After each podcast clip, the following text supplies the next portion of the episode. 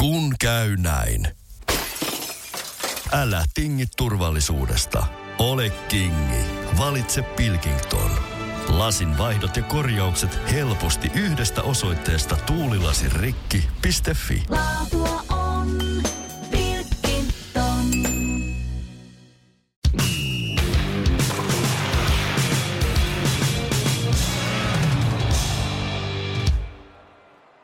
No niin, se on jälleen sporttimeistereiden vuoro ja täällä Helsingissäkin pitkä oli leutoja kelejä, mutta nyt on jumalaton määrä lunta ja se tarkoittaa sitä, että on hiihtokauden aika. Ja tässä jaksossa puhutaan sitten pohjoismaisesta hiihtolajista, maastohiihtoa, myöhemmin sitten yhdistettyä mäkihyppyä myös. Ja Teppo Laaksonen äänessä, täällä on Lifu Liflanderi kaapelilla. Huomenta taas. Isännistä sitten Tampereella Julius Sorjonen.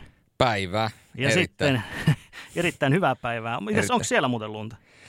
No kyllä tuossa niinku yrittää lunta tiputtaa. Täällä on tietysti toi kelivaihtelu ollut vähän sellaista, että ehkä enemmän vähän semmoinen niinku suojakeli, mutta ehkäpä tuo lumi tuossa nyt pysyisi maassa. Eilen kun ajelin Tampereelta Helsinkiin studiolle, niin oli kyllä sellainen lumi-inferno tuossa Hämeenlinnan väylällä, ettei paremmasta väliä.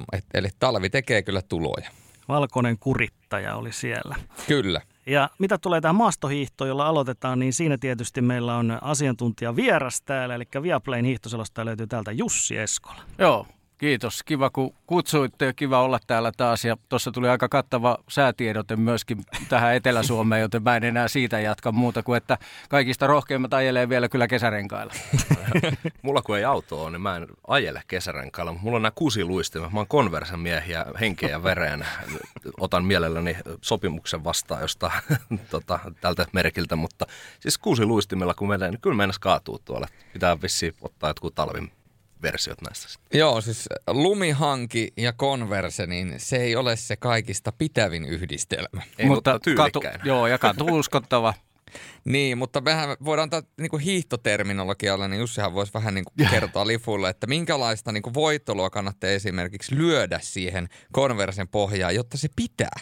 Ei kannata. Kyllä mä sanoin, että tuolla voimatasolla, mitä Lifulta löytyy, niin kannattaa ihan luottaa vaan siihen, että kyllä se siihen tarraa kiinni. Eikö se ole pieni etukenohan on aina hyvä, kun näissä hiihtolajeissa mennään? Niin. Kyllä, se on aina hyvä. Ja pää silleen vähän tälleen. Niin ja alamäessä niin se on aika vähän kuluttavaa, kun pystyy vaan liukumaan. Mm. Mites Jussi, tässä on tietysti kesä takana, niin millainen on ollut hiihtoselostajan kesä? Se tiedetään, että sä oot tehnyt muun muassa suunnistusta ja oliko Berliinin maratoni ja tuommoista muuta pientä, mutta miten se off-seasoni yleensä menee? Joo, selostukset jäi melko lailla vähiin, mutta tietyllä tavalla toi paketti on tuossa meillä niin iso talven osalta, niin kyllä siinä löytyy sitten lapioitavaa muissa tehtävissä kuin itse niissä selostushommissa, mutta olihan se kiva, kun nostit tuon Berliinin maratonin tuossa esille, niin siellä tuli maailmanennätys, että oli se aika hieno juoksu. Ei, hurja juoksu. Kyllä, todella hurja.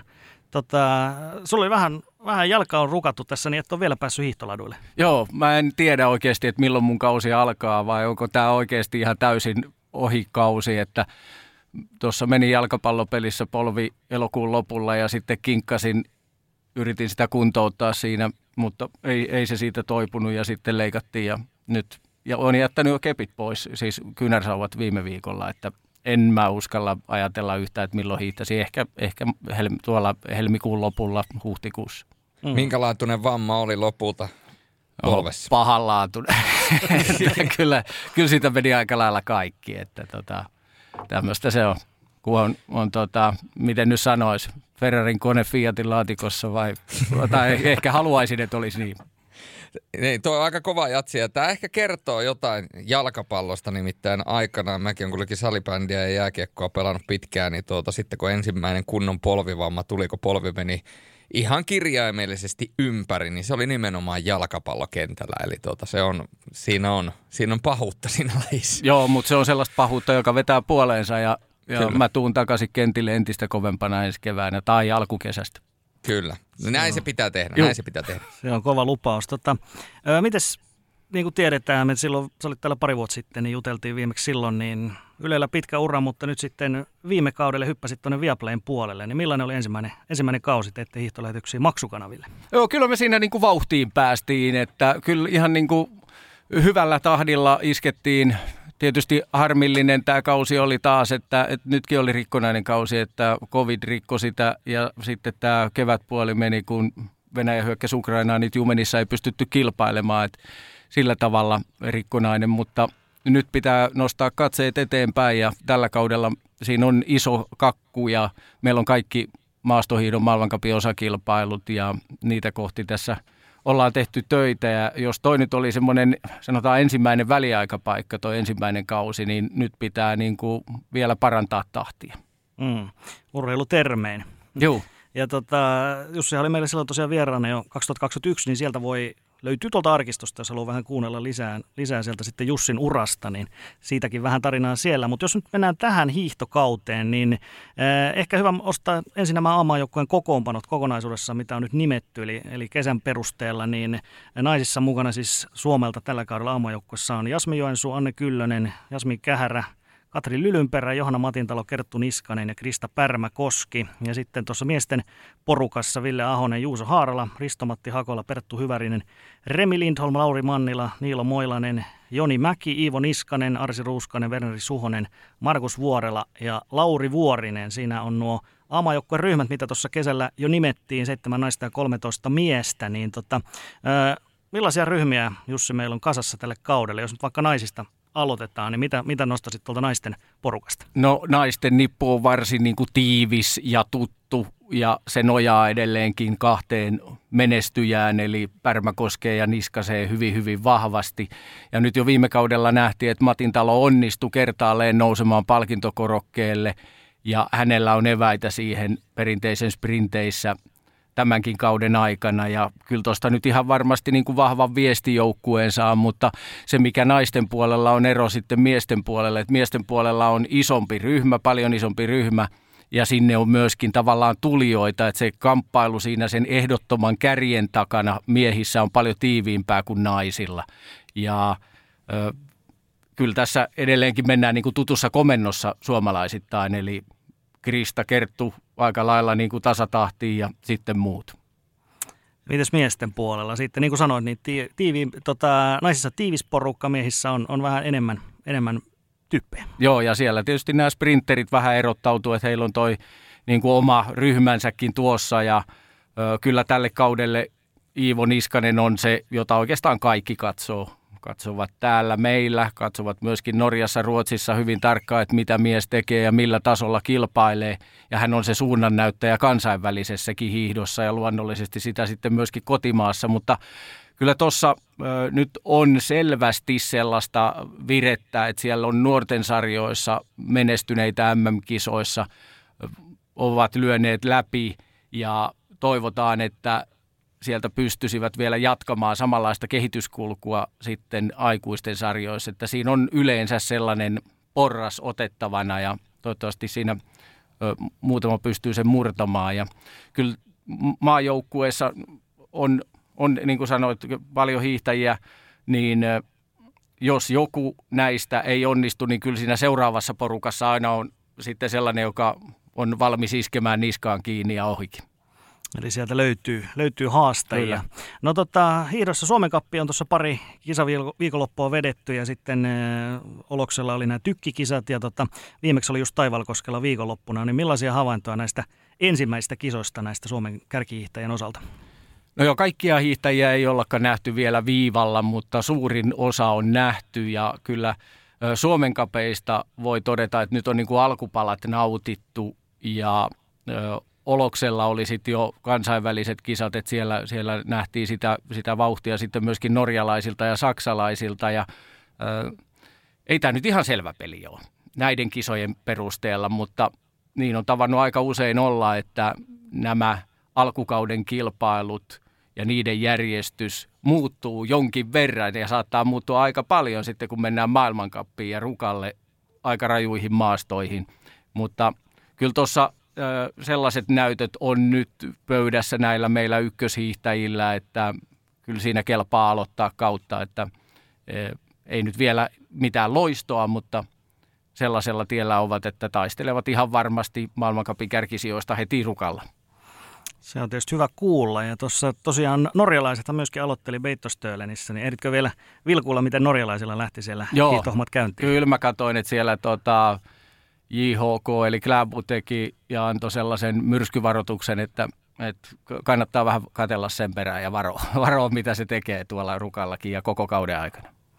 No sieltä löytyy taas aika kovaa kalustoa. Niin mites tälle kaudelle? Kansainvälinen hiihtoliittohan teki tämän päätöksen, että jatkossa maailmankapissa niin naiset ja miehet hiihtää samanpituisia kilpailuja. Eli tällä hetkellä on sprintti, 10, 20 ja 50 ja sitten on tämä yhteensä 20 yhdistelmäkisa. Niin onko tällä jotakin vaikutuksia näihin naishiidon voimasuhteisiin ennen kaikkea sinun mielestä? No, tämä vähän jakaa mielipiteitä, mutta kyllä toi nyt kaikki on enemmän tai vähemmän mukisematta ton mun mielestä ottanut ton asian. Et siitähän on tässä puhuttu jo pidemmän aikaa, mutta sellaisilla, joilla oikein sitä niinku kestävyyskapasiteettia löytyy sieltä niinku ääripäästä, niin varmaan he tästä pitää. Ja esimerkiksi Kerttu Niskanen kertoi tästä, että hän tykkää tästä ratkaisusta, että se nähdään sitten oikeasti, mitä se on. Kun esimerkiksi otetaan Rukan vitosen rata, joka on tosi raju, niin ennen sitä miehet on kiertänyt 3 kierrosta, nyt tulee 2 kierrosta. Mm. Niin ei siinä niin kuin maalaisjärjellä ajateltuna hirveästi ole passailun varaa siinä alkumatkasta, että aika lailla pitää lyödä laattalattiaan kyllä. Alusta alkaen. Joo. No jos nyt hypätään sinne Rukalle, niin voidaan katsoa vielä. Suomen joukkuekin tänään itse asiassa julkistettiin, niin voidaan siitä ottaa vielä ihan tarkemmin kiinni Suomen joukkueen Rukalle. Niin, no ensinnäkin siellä perjantaina niin sprinteillä aloitetaan, niin siellä on maajoukkue hiihtäjä mukana, siis Jasmi Joensuu, Anne Kyllönen, Jasmin Kähärä, Katri Lylynperä, Johanna Matintalo ja Krista Pärmäkoski on naisista. Ja miehistä toi sprinttiporukka on Olli ja Ville Ahonen, Juuso Haarala, Niilo Moilanen, Joni Mäki ja Lauri Vuorinen. Niin mites sprinttiin suomalaiset? No, Joni Mäki sai tuossa vähän nenilleen viikonloppuna Taivalkoskella, että tuli vähän niin kuin semmoinen työtapaturma ja mies ei finaaliin yltänyt, mutta sitten sunnuntaina paikkasi homman kotiin ja otti voiton, vaikka jo uloskin matkalla. Kyllä mä kohdistasin katseet siis miesten puolella nyt Mäkeen ja Olli Ahoseen. Ja kyllähän tuolla Rukalla niin vuodesta toiseen suomalaiset on päässyt isolla joukolla 30 parhaan joukkoon ja se on se ensimmäinen askel, mikä on nyt oikeastaan tuossa kaikkien otettava. Viime vuonna 7 miestä pääsi jatkoon ja 6 naista. Naisten puolella on mielenkiintoista nähdä siis Niskanen, Pärmäkoski sprintissä mutta Matintalo, Lylynperä myös, miksei Kähäräkin. Että kyllä siinä niin kuin aineksia on nyt tuonne finaalipaikoille aika monella. Ensin 30 joukkoa, siitä sitten pykälällä aina eteenpäin. Et odotetta on kyllä sekä naisten että miesten puolella. Voittajasuosikkeja ei kuitenkaan suomalaiset ole. Mutta taistelevat kuitenkin. Ja sitten lauantai-sunnuntai siellä on sitten 10 perinteistä ja 20 takaa jo, niin siellähän nuo maajoukkueryhmät on naisissa. Anni Alakoski, Jasmi Joensuu, Anne Kyllönen, Johanna Matintalo ja sitten Niskanen ja Pärmäkoski tietenkin. Ja miesten puolella löytyy Ville Ahonen, Perttu Hyvärinen, Remi Lindholm, Joni Mäki, Iivo Niskanen ja Markus Vuorela. Niin mites sitten näille matkoille? Joo, käyn siihen ihan kohta, mutta sen mainitsen vielä, että Jasmi Joensuuta en sanonut äsken tuossa listassa. Ja mä näen, että Jasmilla on mahdollisuudet sprintissä 6 parhaan joukkoon. Nyt se on se sauma ihan täysin. No, lauantaihan on sellainen päivä, valtavat odotteet. Ihan valtavat odotteet. Nyt on arvokisa talvi taas putkeen. MM-kisat on edessä sitten Planitsassa ja suomalaisten mielimatka, perinteisen väliaikalähtö, niin odote on ihan valtava tuohon Suomen kärkihiihtäjillä. Eli tällä tutulla kolmikolla Iivo, Krista, Kerttu. Siinä se on. Voi olla pallilla kaikki. Se olisi tietysti ideaali alku myöskin maailmancupin osalta. No se olisi varmasti antaa sellaisen, työrauhan varmaan saavat, mutta joka tapauksessa sellaisen sopivan boostin vielä, mitä ehkä tässä alkukaudesta ei sitä ainakaan haittaa ole.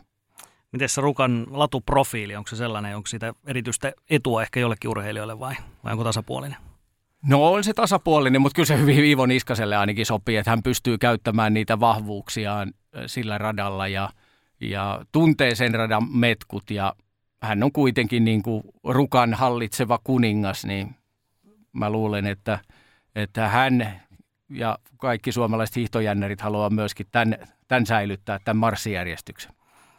Eli Rukalle odotukset on aika korkealla. No maailmancupkausi, se tiedetään, se on aika aika tiivis tälläkin kaudella ja siitä jatketaan. Sieltä tulee ensin Norjaa, Lillehammeria, Beitostøleniä ja Sveitsin Davosia ja aika tiivisen tahtiin kisoja on tässä kalenterissa. Niin miten sä oot pidempään lajia seurannut, niin onko tämä koko ajan tuntunut siltä, että tämä hiidossa myöskin tiivistyy vaan entisestään tämä kalenteri? No ei se ehkä tiivisty, mutta näitä on tullut tietysti näitä pitkiä viikonloppuja tähän, että nytkin on heti Ruka, Lillehammer, Beitostølen, ne on 3 päivän settejä. Se tarkoittaa sitä, että siellä on paljon kilpailtavaa ja hiihtäjäthän joutuu tässä myöskin valkkaamaan sitten osittain niitä kisoja, että ei ole järkeä ihan kaikkiin kisoihin osallistua, mutta kun tuo pinnajärjestelmä maailmankapissakin meni uusiksi, niin se kannustaa nyt kilpailemaan. Saa nähdä, että mitkä sen vaikutukset on.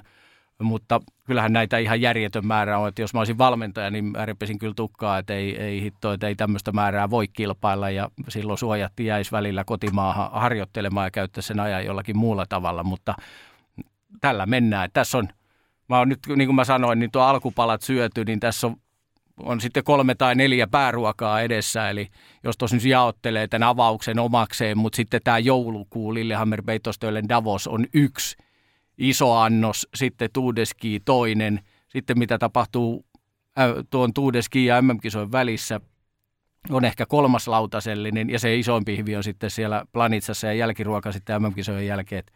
On toi tosi raju kyllä toi ohjelma ja joskus olen siitä myöskin puhunut FISin edustajien kanssa ja siellä on tullut mulle myöskin sellainen kysymys sitten, että vastapallo on heti, että kuinka monta peliä pelataan jääkiekon SM-liigassa ja siihen mä oon vastannut, että liikaa. Niin, mulla tuli ihan toi huomio mieleen tässä, kun katsoin kisakalenteria hiihdossa, niin vähän tuntuu, että tämä trendi on ihan kaikissa lajeissa. On kyse e-sportseista, hiihdosta, jääkiekosta, jalkapallosta. Nyt totta kai nämä Katarin kisatkin nyt vetää ihan koko niin kuin jalkapallokalenterin niin kuin ylösalaisin, niin onko tässä trendissä niin kuin mitään järkeä, koska kuitenkin halutaan, että kun olympiamitalit on jaossa, kun maailmanmestaruus on jaossa, niin silloin ne urheilijat olisi aina parhaimmillaan. Niin nyt kun näitä kisoja tulee koko ajan, otteluita tulee, turnauksia, niin onko tässä niin kuin mitään järkeä, jos halutaan kuitenkin, että siellä on sitten sitä parasta tarjota katsojille? Niin, mä jotenkin haluaisin uskoa niin, että lajien, eri urheilulajien pitäisi luottaa siihen vahvuuteen, mitä milläkin ja kullakin lajilla on, että olisi myöskin tavallaan pokeria sitten pitää tyhjiä päiviä ja siirtää vaikka joskus joku isompi urheilutapahtuma maanantai-iltaan. En usko, että se nyt välttämättä olisi ihan huonokaan ratkaisu noin TV-ajan ja muunkin puolesta, mutta kyllä tuossa muutkin lajit muuten joutuu väistelemään aika paljon jalkapalloa, että ei pelkästään niin kuin kansalliset jalkapallosarjat, että kyllähän tätä Katarin turnausta aika paljon selvästi niin kuin myöskin talvipuolella ihan varmasti pelätään ja sen nostan vielä esiin, että ampumahiihtohan on toiminut tässä määrätietoisesti ja rohkeasti kaikki vuodet sillä tavoin, että heillä on aina 3 kilpailupitkää, 3 kilpailuviikonloppua ja sitten on vapaa. Et he luottavat siihen, että ei se yleisö ja katsojat mihinkään katoo sen tauon aikana. Näin, kuulostaa ihan loogiselta omaan korvaan. No sä mainitsit tuon Tour de Skiinkin tuossa jo, niin sehän on saanut huomiota ja välillä myöskin pientä kritiikkiä, mutta siis on vakiinnuttanut paikkansa kilpailukalenterissa. Mutta mitäs Jussi, jos saisit tällainen itsevaltias tuolla ja saisit päättää ihan mitä vaan Tour de Skiin suhteen, niin tekisitkö mitään muutoksia siihen? No tekisin kyllä. Mä oon vähän sitä mieltä, että joo, se on nyt vakiintunut ja se on annettu italialaisille. En tiedä sitten minkälaisissa, tai saatan tietääkin kyllä minkälaisissa kabineteissa se on niin kuin kätelty. Että sen verran kalakavereita nämä italialaiset kyläpäälliköt on sitten fissiporukan kanssa, että se aina päättyy Valdifiemmeen. Kyllä mä vähän sitä haluaisin haastaa, sitä konseptia, että se voitaisiin kilpailla muuallakin, mutta toisaalta se on ihan luonnollista, että kun Pohjolassa normitilanteessa ainakin on pakkasta alkukaudesta, jolloin voidaan tykittää lunta tai on jo luonnonlunta. Täällä pystytään kilpailemaan, niin sen jälkeen toi koko karavaani siirtyy Keski-Euroopan puolelle, mutta kyllä näissä ja samoin kilpailtavat matkat, kyllä mä niihinkin vähän sörkkisiä. Mä haluaisin sinne semmoisen yhden pidemmän etapin, on se sitten taka-ajona tai miten hyvänsä, mutta sellaista toi mun mielestä huutaisi. No tässä vaiheessa on tietysti vaikea nostaa ketään nimiä esille, mutta tämä nykyinen tuuri, niin millainen urheilija sun mielestä on vahvimmilla, että pystyy sen kokonaistuurin voittamaan? Mitä se vaatii? No kyllä se tällaisessa nykymallissa vaatii sitä, että sprinteissä yltää riittävän pitkälle ja sitten normaalimatkoilla kamppailee kilpailujen voitosta. Ja joissain tapauksissa sitten tämä on yksi ja sama henkilö, joka kilpailun voitosta mittelee. Esimerkiksi Kläbu on sellainen aika hyvä prototyyppi niin kuin tolle sarjalle, mutta toi on jännä, kun siinä tulee kuitenkin monta kilpailua tiiviissä ryppäässä, niin harva vetää sen niin kuin kuivin jaloin. Siellä usein tulee yksi kupru sitten jossain vaiheessa ja sairastuahan ei saa, sitten se on ihan ulkona siitä pelistä tuossa, että kyllä se niin kuin semmoinen vahva allrounderi pitäisi olla, jolla tällä nykykaavalla, niin sieltä pitää löytyä sitä kirikykyä, nopeutta ja sitten ihan rautasta kestävyyttäkin, kyllä. Mm. Ja meitä tietysti kiinnostaa, että löytyykö suomalaisista sellaisia tyyppejä, joita tämä tavallaan millään tavalla suosisi? Joo, melkein se niin kuin, jos ajatellaan, että Iivo Niskanen oli nyt kolmas ja hän haluaisi ton sarjan, hän haluaisi Tour de Skiin voittaa aivan varmasti, kukapa ei haluaisi, mutta se, että jos hän ei sprintissä ota enempää näitä hyvityssekunteja, se tarkoittaa sitä, että normaalimatkoilla hänen pitäisi voittaa ja pari kisaa pitäisi voittaa niin kuin ylivoimaisesti. Niin siinä on se toinen, mennä tällä Lukas Bauer-tyylillä, mutta niistä ajoista tietysti on muuttunut toi Tour de Skiikin, mutta kyllä mä näkisin, että ei, miesten puolella niin kuin Iivo on se ainut, jolla on niin kuin eväitä siihen kärkimittelöön, ja hän tulee vähän toisen kaavion kautta kuin tämä norjalainen sankari, mutta sitten naisten puolella niin Pärmäkoskelle on aina sopinut Tour de Ski, samoin Niskaselle, kun ovat olleet terveinä, joten kyllä heiltä löytyy kaikki eväät myöskin tuolla turnauksessa pärjäämiseen.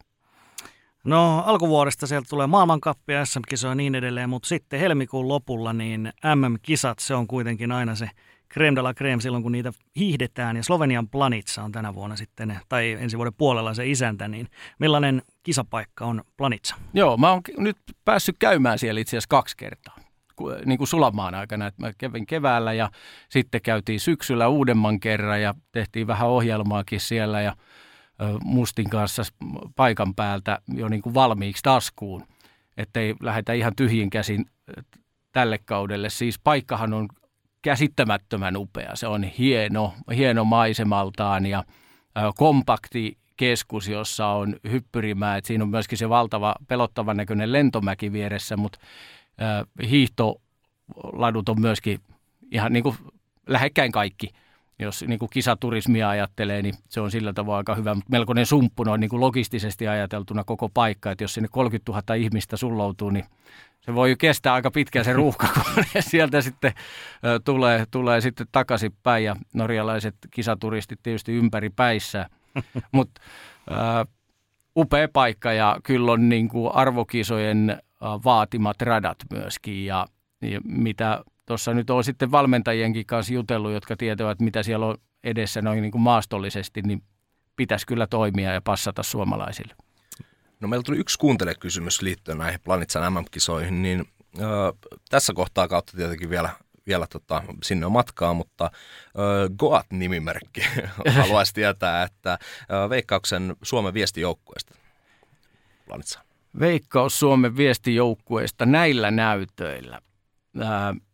Naiset, se on sellainen, että siinä me tehdään tämä homma. En sano järjestystä nyt vielä ihan, mutta näistä neljästä se niin kuin löytyy, eli Pärmäkoski, Niskanen, Matintalo, Joensuu. Ja sitten miehissä Risto-Matti Hakolahan nyt on niin kuin toipumassa ja keräilemässä, rakentamassa sitä kuntoa. Ja mä uskon, että hän sieltä tulee, mutta Iivon lisäksi siis Risto siihen. Sitten Remillä sairastelua, keskeytti kisan nyt tuolla Taivalkoskella. Tekisi mieli se Remi siihen heittää, mutta kyllä mä sanon, että Perttu Hyvärinen ja sitten Joni Mäki. Ja jos Hakola ei sieltä toivu, niin sitten Remi ja sitten menee niin kuin järjestykset ehkä uusiksi. Hyvä kysymys Goatilta. Mm. Miten ylipäätään tuo Planitsan ohjelma, se MM-kisoissa aina vähän vaihtelee, mitä matkoja tehdään, niin miten tämä sopii Planitsan ohjelma suomalaisille? Mä en näkisi, että se oikeastaan tuo ohjelma on sen kummempi kuin aiemmissakaan arvokisoissa. Että sinnehän se sitten 50 päättyy miehillä ja siinä ei mun mielestä ole mitään sen kummempaa sprinteillä alkaa normityyliin oikeastaan. Mm.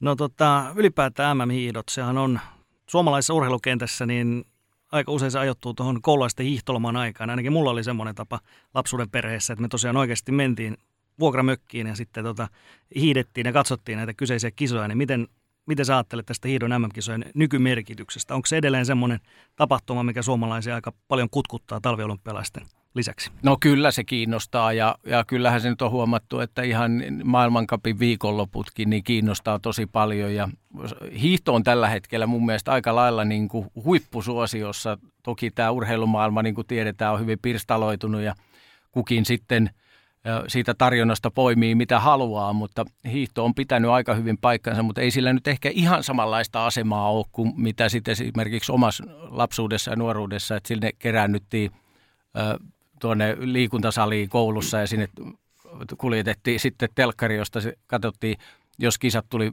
siihen aikaan just koulupäivän aikaan, mutta kyllä se kutinsa pitää edelleen, että monet, jotka vaikka sanotaan nuoruus, lapsuusaikojen jälkeen ei juuri hiihtoa näe eikä seuraa tai ei ehkä ollenkaan koko lapsuuden aikana, niin sitten yhtäkkiä kun alkaa mittari olemaan 3,5+, niin sitten se alkaa vähän ehkä enemmän kiinnostaa. Jotenkin tuohon pakko sanoa, että kun mietin omaa lapsuutta, niin iskä vei hiihtämään. Totta kai siellä mentiin aina nenälle ensimmäiset kerrat ja Kotkasta kun olen, niin siellä sellainen Tampsan monttu, mitä kierrettiin. Se on semmoinen pikkuinen, missä ei hirveästi mäkiä ole, ja sitten kun mennään 5 ja 3 kilsan, niin sieltä sitten niitä mäkiä löytyy, mistä on vedetty myös pyllylle ja nenille. Niin, muistan semmoisen, että koulussa 6. luokan hiihtokisat niin tapahtui sellainen, että meitä oli 8 kisaa, ja meikäläinen lähti viimeisenä. Ja opettajat sanoi, no ei muuta kuin koita yksi vaikka tuosta ottaa pois, niin sitten meillä Mikko opettaja oli ottamassa aikaa ja katsoi, niin meikä kun tuli maaliin, niin miten sitä nyt on mahdollista, että kun muut on vielä matkalla, mutta siellä lähdet viimeisenä. Niin minä sanoin, en minä tiedä, mutta jokainen niistä jäi tuossa niinku matkalla jälkeen, niin siinä oli, kun se kultamitalin kävi ala-asteella hakemassa, niin ajattelin, että tämähän on hemmetin kiva laji, että tässä voittaa helposti. Mutta jotain siis sitten sen jälkeen tapahtuu, kun siirrytään yläasteelle. Et, mä en ole sen jälkeen ihan hirveästi hiihtänyt ja hävettää ihan. En tiedä, onko maajoukkue menettänyt minussa tällaisen mahdollisen olympiavoittajan. Ihan täysin mahdollista. Ihan täysin mahdollista, että sulla on voitto alla. Niin, jotainhan siinä siis tapahtuu, koska mä muistan, että meillä aika huonosti niin kuin yläasteella puhuttiin hiihdosta vähän silleen negatiivisen sävyyn. Ja ei myöskään opettajatkaan ollut hirveän silleen, että no, saatte nyt valita tosta, että no, ei ole pakko hiihtää, että käykää sitten kävelemässä. Niin. Aika helposti niin kuin luovutetaan. Niin, ja kun tietysti asettaahan toi omat rajoitteensa, että välineet pitää olla ja mieluusti ne pitää olla hyvät, että siitä myöskin saa sitten irti. Että toi on hiidossa ehkä se niin kuin suurin semmoinen haaste tai ongelma, että miten toi ratkotaan. Että onhan niitä nykyään kaikkia suksikirjastoja, aktiiviset seurat ja kunnat näitä on niin kuin järjestänyt. Mutta kyllä sekin on tullut tässä huomattua, että suosituimmat urheilupaikat talvisaikaan, niin kyllä ne on nuo hiihtopaikat ja parkkipaikat aivan tukossa, ladut täynnä porukkaa. Et kyllä tuossa on niin kuin imua ihan valtavasti. Ja enimmäkseen siellä on kypsää väkeä kyllä, mutta kyllä siihen massaan mahtuu myös valtavasti nuorisoa ja lapsia. Mm. Ehkä se on sellainen perheen sisäinen juttu, että pitää niin kuin kannustaa siihen, koska sitten itse olen nyt monta kertaa miettinyt, että nyt varsinkin kun tämä hiihtobuumi tässä viimeisen parin vuoden aikana on ollut koronan takia ja näin poispäin, niin kyllä olen niin kuin miettinyt, että pitäisi käydä pitkästä aikaa ostamassa omat uudet sukset, niin sitten pääsisi tuonne niin kuin mukaan vielä. Mutta. Se on norjalainen malli toi, että perheet käy yhdessä ja tuosta voidaan sitten katsoa, on melkein laji mikä tahansa, että missä Norjan urheilu menee. Mm. Ja on urheilukansa aika lailla norjalaisesti. Ihan viimeisen päälle kyllä. No hei, nyt kun otitte tuon Norjan esiin, niin täällä tuli kuuntelijakysymys. El Capitanolta tuli, että nähdäänkö Norjan naisten maastohiidon puolella romahdus tänä vuonna? Se on täysin mahdollista. Anne Kersti Kalvo on ollut nyt nopein näissä normaalimatkojen kisoissa. Heidi Weng, Ingvild Östberg on sellaisia hiihtäjiä, joilla ei ole vielä lähtenyt tälle kaudelle, mutta niillä meriiteillä, mitä noillakin niin kuin leideillä on, niin kyllä en mä heitä laskisi ulos missään tapauksessa. Sitten nämä Stensetit ja Seastadit sprinteissä, niin ei ole ihan sellaisia valmiuksia vielä tuolla maajoukkueella niihin urotekoihin, kun Juhauk ja Jörgen ja Falla esitti, mutta kyllä siellä niin kuin eväät on kuitenkin jollain tasolla pärjätä aivan varmasti, mutta yksi suurin hiihtotähti on pois pelistä ja olihan siellä melko hiljasta niin kuin viime kaudellakin Juhaukin takana. Fossesholmin vielä nostan, se on aika lailla tykkivaparihiihtäjä, että nostan, että hänellä on kyllä eväitä uralla sitten ihan mihin vaan, mutta jonkinlainen siis, ei ehkä syvä sukellus tuu Norjan naisille, mutta kyllä niin kuin pinnan alla ovat. No lisää yleisöstä, niin Juho Korvenoja kysyi tuplakysymykseen. Kysyi ensinnäkin, että yllättikö Herolan hiihtovauhti viime keväänä tuolla SM-kisojen viestissä, ja sitten seuraava, että kuka on seuraava uusi suomalainen pohjoismaisten hiihtolajien olympiavoittaja, eli esimerkiksi Iivo Niskanen, koska hänellä se jo on. Joo. Niin mitäs näin? Joo, hyvä, todella hyvä toi Herola, koska musta tuntui itsestä siltä, että se kyllä vähän ehkä yllätti.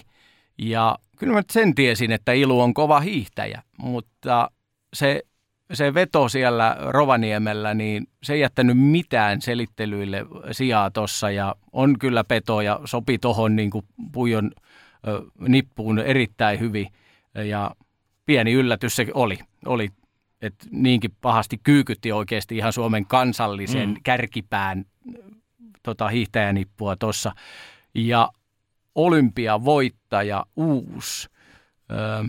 Mä sanoisin tohon, että se nimi löytyy. Että mä haluaisin, että se olisi viestistä. Mä haluaisin, että se olisi viestistä, jolloin voisi sanoa 4, mutta mä sanon, että Arsi Ruuskanen, Niko Anttola, Alexander Stolberg. Joku heistä. Sieltä löytyisi. Kapitaanolta tuli paljon kysymyksiä, niin Venäjä tietysti myöskin puhuttaa, niin mitä Jussi uskot, milloin venäläisiä jälleen nähtäisiin mahdollisesti tuolla maailman kapissa, jos pitäisi joku veikkaus heittää. Tämähän on eri lajeissa, nyt keskustellaan siitä, varsinkin jääkiekossa se on puhuttanut paljon, että milloin Venäjä pitäisi ottaa jo mukaan tuonne kansainvälisiin turnauksiin, mutta niin kuin tiedetään, siellä on aika pahasti tilanne päällä, niin ei hirvittävän ajankohtainen kysymys. No ei ole, ja sitten tietysti tässä ei voi piiloutua sen taakse, että urheilullisesti kilpailutilanne köyhtyy. Se köyhtyy, se tiedetään, mutta siinä ei niin kuin voivottelu auta. Että kyllä pysyköön säpissä sitten ihan niin kauan kuin tarve vaatii. Mä en sitä tiedä, mutta mä en näe sellaista päivää nyt tulevaisuudessa ihan hetkeen, että se aukenisi. Ja on täällä vieläkin löytyy. No tämä oli tämä Jari Hankosen kysymys. Se oli aika... Jari laittanut kysymyksen. Tämä olikin aika paha. Ja voi olla, jos haluat, niin sä voit saada myöskin vähän miettimisaikaa tähän, jos et heti halua vielä heittää. Niin kaikkien aikojen suomalaisista miesten 4x10 ja naisten 4x5 viestijoukkoja. Kaikkien aikojen suomalaisista. Toi on kyllä kova. Jari pisti tuossa. Mä laitan aika nopeasti tämän nyt. Niskanen on varma. Hiihtojärjestystä, onko pakko sanoa? Ei Jari ainakaan pyytänyt. Ei Jari sitä pyytänyt, eikä sitä ei nyt sitten heru hänelle. Niskanen, Myllylä ja sitten kaikkien aikojen. Siis nyt mennään siis, mä saan laittaa vaikka Veli Saarisen, jos mä haluan. Saat laittaa Kalle Jalkaseen. Ai vitsi, nyt on kyllä tästä saisi aika monta hyvää nippua ja tekisi Mieto pitäisi laittaa, jos olisi Norjassa kisat tai Ruotsissa, koska häntä rakastetaan siellä, mutta nyt näyttää vähän siltä, että onko pakko jättää niin kuin Juha Mieto pois, että tällainen siis Myllylä, Niskanen, Hakulinen ja Mäntyranta. Ja naisten puolella, käytäks mä tähän liikaa nyt aikaa, tähän koko hommaan, Siiri Äiteen Rantanen ihan varmasti tonne. Eli siinä on 1. Ja sitten kyllä mä sanoisin, että Virpi Kuitunen, nykyinen Sarasvuo, menisi tohon. Sitten Matikainen ja hämäläinen Kirvesniemi. Mm. Siinä se nyt on niin kuin nopeasti toi, mutta aikakaudet on niin erit, että vähän vaikea ehkä vertailla, mutta heittelin tuosta nyt tollaiset nimet. Sitten siellä olisi Takalo ja Riihivuori olisi tuossa niin kuin sitten vielä reservissä. Mm. Ei mikään helppo tuossa tuolla. Ei. Kun Jari tuonne laittoi, niin aika monet muutkin tuohon rupesi vastailemaan, niin sen ainakin huomasi, että hajontaa on hirveästi, koska Suomella on oikeasti todella paljon tässä tietysti vuosikymmenten aikana kenestä valita. Joo, on kyllä. Toi on paha kysymys kyllä, että sopii miettiä ja voi olla, että tuossa tulee myöhemmin, kun tähän asiaan oikein perehtyy, niin joku nimi ponnahtaa mieleen, jonka sinne haluaisi sitten myöskin heittää.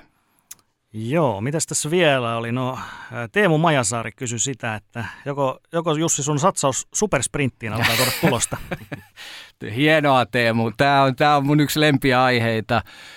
Supersprinttihän tarkoittaa hiihdossa 100 metriä ja 100 metrin radan pystyy melko lailla köykäisesti rakentamaan verrattuna sitten tuollaista pitkää rataa ja sen voisi rakentaa periaatteessa mihin tahansa ja siitä saisi todella hienon shown ja siitä mistä mä tykkään niin kuin tuossa supersprintissä on se, että hiihto on muutakin kuin kestävyysurheilua ja kun mä oon tätä ehkä toistanut monta kertaa, mutta urheilussahan monesti mitataan sitä, että kuka on kestävin. Sitten mitataan sitä, että kuka on vahvin. Joissain lajeissa sitä, kuka on taitavin. Niin se myöskin mikä on olennaista, kuka on nopein. Kuka meistä on ensimmäisenä tuolla alakerran ravintolassa, jos nyt lähdetään juokseen, tai kuka on missäkin nopein. Niin mun mielestä hiihto voisi ajatella tätä niin kuin rikkautena. Se ei tule varastamaan hiihtoa kestävyyslajina ollenkaan tämä supersprintti, mutta se voisi antaa mahdollisuuden aivan uusille hiihtäjätyypeille, että meillä olisi hiihdon Usain Bolt. Siitä ollaan vielä tässä vaiheessa aika kaukana, koska kilpailumuotoa ja kilpailusarjaa ei ole oikeastaan edes konseptoitu. Mutta siitä voitaisiin tehdä yleisurheilun tapaan mitattavissa oleva, onhan nytkin, mutta ne on epäviralliset maailmanennätykset, ne on kirjattuja, ne on, mutta sen konseptin voisi laatia. Ja siinä mä uskon, että siinä tulisi sellaisia hiihtäjätyyppejä esiin, jolla löytyy myös semmoista niin kuin show-meininkiä aika paljon enemmän kuin vielä näiltä nykyisiltä, joilta kyllä ilahduttavasti alkaa sellaisia tyyppejä persoonia nousta esiin nykyäänkin, mutta se vaan rikastuttaisi mun mielestä. Eli se vaatisi jonkun, joka ottaisi koppia siitä, että nyt lähdetään tällaista rakentamaan. Joo, Teemu Majasaari, ei muuta kuin työhanskat käteen ja aletaan tekemään. Muu ei auta. Mikko Kalilainen kysyi, että mikä on tärkein hiihtoon liittyvä tarvike ja miksi se on juuri rosteriharja? No Mikko tietää sen, että miksi se on juuri rosteriharja, että kyllähän siinä on semmoinen työkalu, jolla varmaan, mä rupesin miettimään, että mikä muu sitten olisi, niin en kyllä keksi mitään muuta. Että melkein sanoisin sitten se on toi ravintopuoli. Että hiihtoon liittyvä, että kyllä siinä pitää sitten olla se kuuma mehu. Kuuma mehu kyllä vähintään. Silläkin pärjätään. Ja Ossi Myllylä kysyy, että mikä on paras hiihtokuupper-suoritus? Mulla itsellä. En ole koskaan koittanut, en ole koskaan sitä kokeillut, mutta riippuu maastosta varmaan hyvin vahvasti. Mutta kyllä se nyt pitäisi ihan reippaasti yli 4 kilometriä olla. Vai lentokelillä 5. Lentokeliä sitä odotellessa, niin ja polvikuntoon ensin. Niin no mitäs Timo Valto sanoo, kysyi tällaista, että mitkä on sun mielestä top 3 ratoja, jos pitäisi niin kuin hiihtolatuprofiileista heittää, mitkä on sellaisia, mistä itse eniten tykkäät? Mä tykkään tuollaisista niin kuin selkeäpiirteisistä, jos on kunnon nousut, siis kunnon ylämäet, sitten myöskin kivat pudottavat alamäet Davos listalle ja sitten pistetään Ruka. Noi ilman muuta. Mitäköhän mä näistä nyt sit unohdan? Pitikö vielä yksi olla? Lillehammerissa olisi se tosi hyvä rata, se normi MC-rata, mutta siellä ei tälläkään kaudella nyt todennäköisesti päästä kilpailemaan, vaan on ne ampumahiihtomaastot. Tuossa noi ponnahtaa, niin no tietysti Kollen, joo, se on selvä peli, että Kollen on siinä 3. ja se tunnelman puolesta myös nämä niin kuin passaa, että hyvä kysymys kyllä toikin. Ja nämä on nimenomaan nyt siis normaalimatkojen valintoja. Sitten jos kuntohiihtäjänä ajattelee maastoja, mihin mä voisin kyllä lähteä milloin tahansa viettämään hiihtolomaa, jos sellaista joskus olisi, niin Seefeld. Mm. Tuo on hyvä, kun sanot tuon hiihtoloman, niin sulla ei tosiaan hirveästi hiihtolomaa ole varsinaisesti. No itse asiassa joo, viime talvena vähän osui, koska meillä Viaplayllähän meillä on maailmancup-oikeudet ja nyt maailmancup, MM-kisat, Suomen cupit.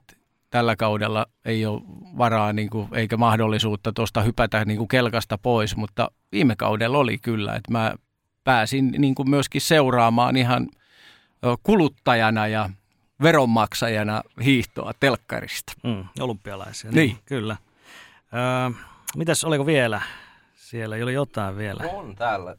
On täällä yksi kysymys. Tuli Instagramin puolelta. Tämä on itse asiassa ainut kysymys, mikä siellä on. Lifun loputon kaivo. No tämä vähän tuntuu, riippuu aina vähän aiheesta, niin välillä tulee kyllä ihan hirveän määrä kysymyksiä. Me ei kaikki edes saada ja sitten joskus voi olla, että on aika kuivaa, mutta tällä nyt kuivuudesta puheen ollen tämä sopiikin tähän kysymykseen loistavasti. Mun mielestä hyvin ajankohtainen kysymys. Vaara Roopen nimimerkiltä tuli, että mitä huulirasvaa herrat suosittelee talven hiihtolenkeillä? Mä huomasin nimittäin eilen, että mulla rohtu huulet ekan kerran tänä vuonna. Tämä menee mainostamiseksi nyt aika pahasti, että... No pitääkö olemme kaupallinen kanava. Mä hakisin Liviniosta apteekista sellaisen, jossa on kaikki varoitusmerkit. Niin, mulle sama kuin Teresa Juha. Niin, kyllä. Koko siis kontti täyteen. Kyllä. Se on todistetusti parasta huulirasvaa. Oh. Ei varmasti rohdu. Mikä on mielenpainoinen kisa, minkä olet selostanut hiihtokisoista? Niitä on hyvin paljon. Vaikea laittaa niitä tavallaan puntariin, koska ihan sellaisiakin osuu tähän matkan varrelle, mitkä on ollut tosi, tosi hienoja kisoja selostaa. Semmoisetkin, jossa ei suomalaiset ole esimerkiksi pärjännyt. Esimerkiksi se, kun tätä ei saisi kyllä sanoa, että se kun Johan Olsson voitti 50 Valdi Fiemmessä, mutta oli hieno kilpailu. Mutta kyllä nämä nousee tietty Matti Heikkisen voitto Oslossa 15 kilometrillä. Sitten Sotsi pariviesti Iivon 50 tuolla Pyeongchangissa, niin kyllä ne tuossa nyt ehkä on kaikkein kirkkaimpana mielessä, mutta niin kuin kaikki selostajat tietävät sen, että kyllä sitten on se tapahtuma tasoltaan periaatteessa mikä tahansa, laji mikä tahansa, vaikka olisi saappaaheitto tai kännykäheitto, niitä yhtään väheksymättä, niin selostajaan tulee kyllä niihin heittäytyä ja kyllä se vie mennessään sitten. Kyllä. Että sen fiiliksen tavoittaa, että oli se taso olympiataso tai piirikunnallinen, sen fiiliksen tavoittaa niissä kummassakin. Niin, mun on pakko kysyä sulta, kun multa kysytään tätä niin kuin jatkuvasti, kun mä pidän jotain TikTok-liveä tai muuta, niin aina kysytään tätä samaa, että mikä on tavallaan se kaikista paras tai ikimuistettavin selostus, mikä sulla on. Ja kun mä alan aina miettimään, niin mun on tosi vaikea miettiä ylipäätänsä mitään selostuksia, koska mä jotenkin koen aina, että kun selostus on tehty, niin se jää ikään kuin vaan arkistoon. Ja sitten mulla on keskityttävänä siihen seuraavaan, että tavallaan se niillä vanhoilla ei ole mitään merkitystä. Niin pystytkö sä nostalgisoimaan, jos sä oot joskus yksin autoratissa tai sä oot tuolla hiihtolenkillä, kuuntelet jotain musiikkia siinä samalla, kun sä hiihdät, niin pystytkö sä nostalgisoimaan itseksesi ja palaamaan joihinkin hetkiin ja muistelemaan, että ai hitto, silloin oli kivaa ja siellä ja jotenkin palaamaan siihen selostushetkeen jälkikäteen, vai jääkö ne vaan tuonne jonnekin tavallaan muistojen varjoihin ja sitten jos joku kysyy, niin niitä pitää sieltä ikään kuin kaivelemalla kaivella? No melkein tämä jälkimmäinen just, että ei ne tuossa normaali arjessa paljon ponnahtelee, että ja kun eihän selostaja voi vaikuttaa oikeasti siihen esimerkiksi näin kansallisesti katsoen, että pärjääkö suomalainen tai pärjääkö suomalainen joukkue vai eikö pärjää, niin siihen ei kannata, sillä ei kannata tavallaan selostaja ainakaan ratsastaa, että kyllä se enemmän tämän jälkimmäisen kaavion kautta sitten alakaavion kautta menee.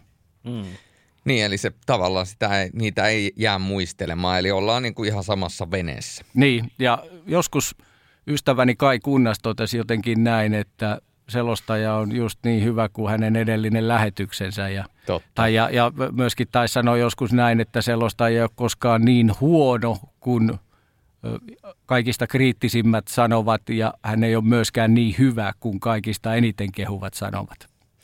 Joo, toi on kyllä aika hyvin sanottu, ja tämä on itse asiassa sama ohjenuora ja tavallaan viisaus, minkä mä sain aikanaan J.P. Jallolta, kun hän minua kouli nuorena selostajana, niin olet juuri niin hyvä kuin sinun edellinen selostus, ja mun mielestä se kertoo tästä kaiken oleellisen. Kyllä, ja omalla kohdallaan on nopeasti ajateltuna, se tarkoittaa sitä, että mä oon huonoa kansallista tasoa, jos viikonloppua muistelee. Kansallisen tason selostaja. No, sä voit ajatella, että mun edellinen selostus oli Sveitsin liikaa, mitä ei koskaan edes näytetty. Eli toisin sanoen, minua ei ole selostajana edes olemassa. Niin, kyllä, nyt pitäisi hypätä siihen edelliseen vielä sitten, mutta niin kauas säkä et varmaan muista.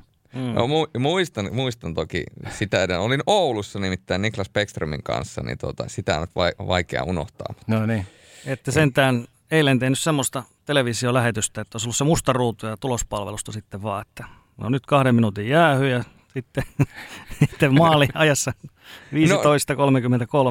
No itse asiassa siinä kun odoteltiin, sen verran voidaan varmaan kulisista paljastaa, että kun odoteltiin, että saadaanko kuvayhteyttä Sveitsistä toimimaan, niin meillä oli siinä se tikkeri, että kansainvälinen kuvayhteys, niin siinä on ongelmia. Niin piti kuitenkin saada, niin kuin, jos joku vielä odottaa siinä, niin tietää, että miten siellä tilanne elää, niin mä tavallaan päivittelin kuitenkin koko ajan sinne tavallaan graffapuolelle, että miten se tilanne elää, niin saatiin koko ajan laitettua, että Perni johtaa 1-0 ja Lukana tasoittaa 1-1 ja Lukana johtaa 2-1 ja näin päin pois. Eli pidettiin tavallaan tämmöistä live-tulospalvelua, mutta en lähtenyt sen pohjalta selostamaan siihen grafiikan päälle. Se olisi ollut aika pimeätä touhua.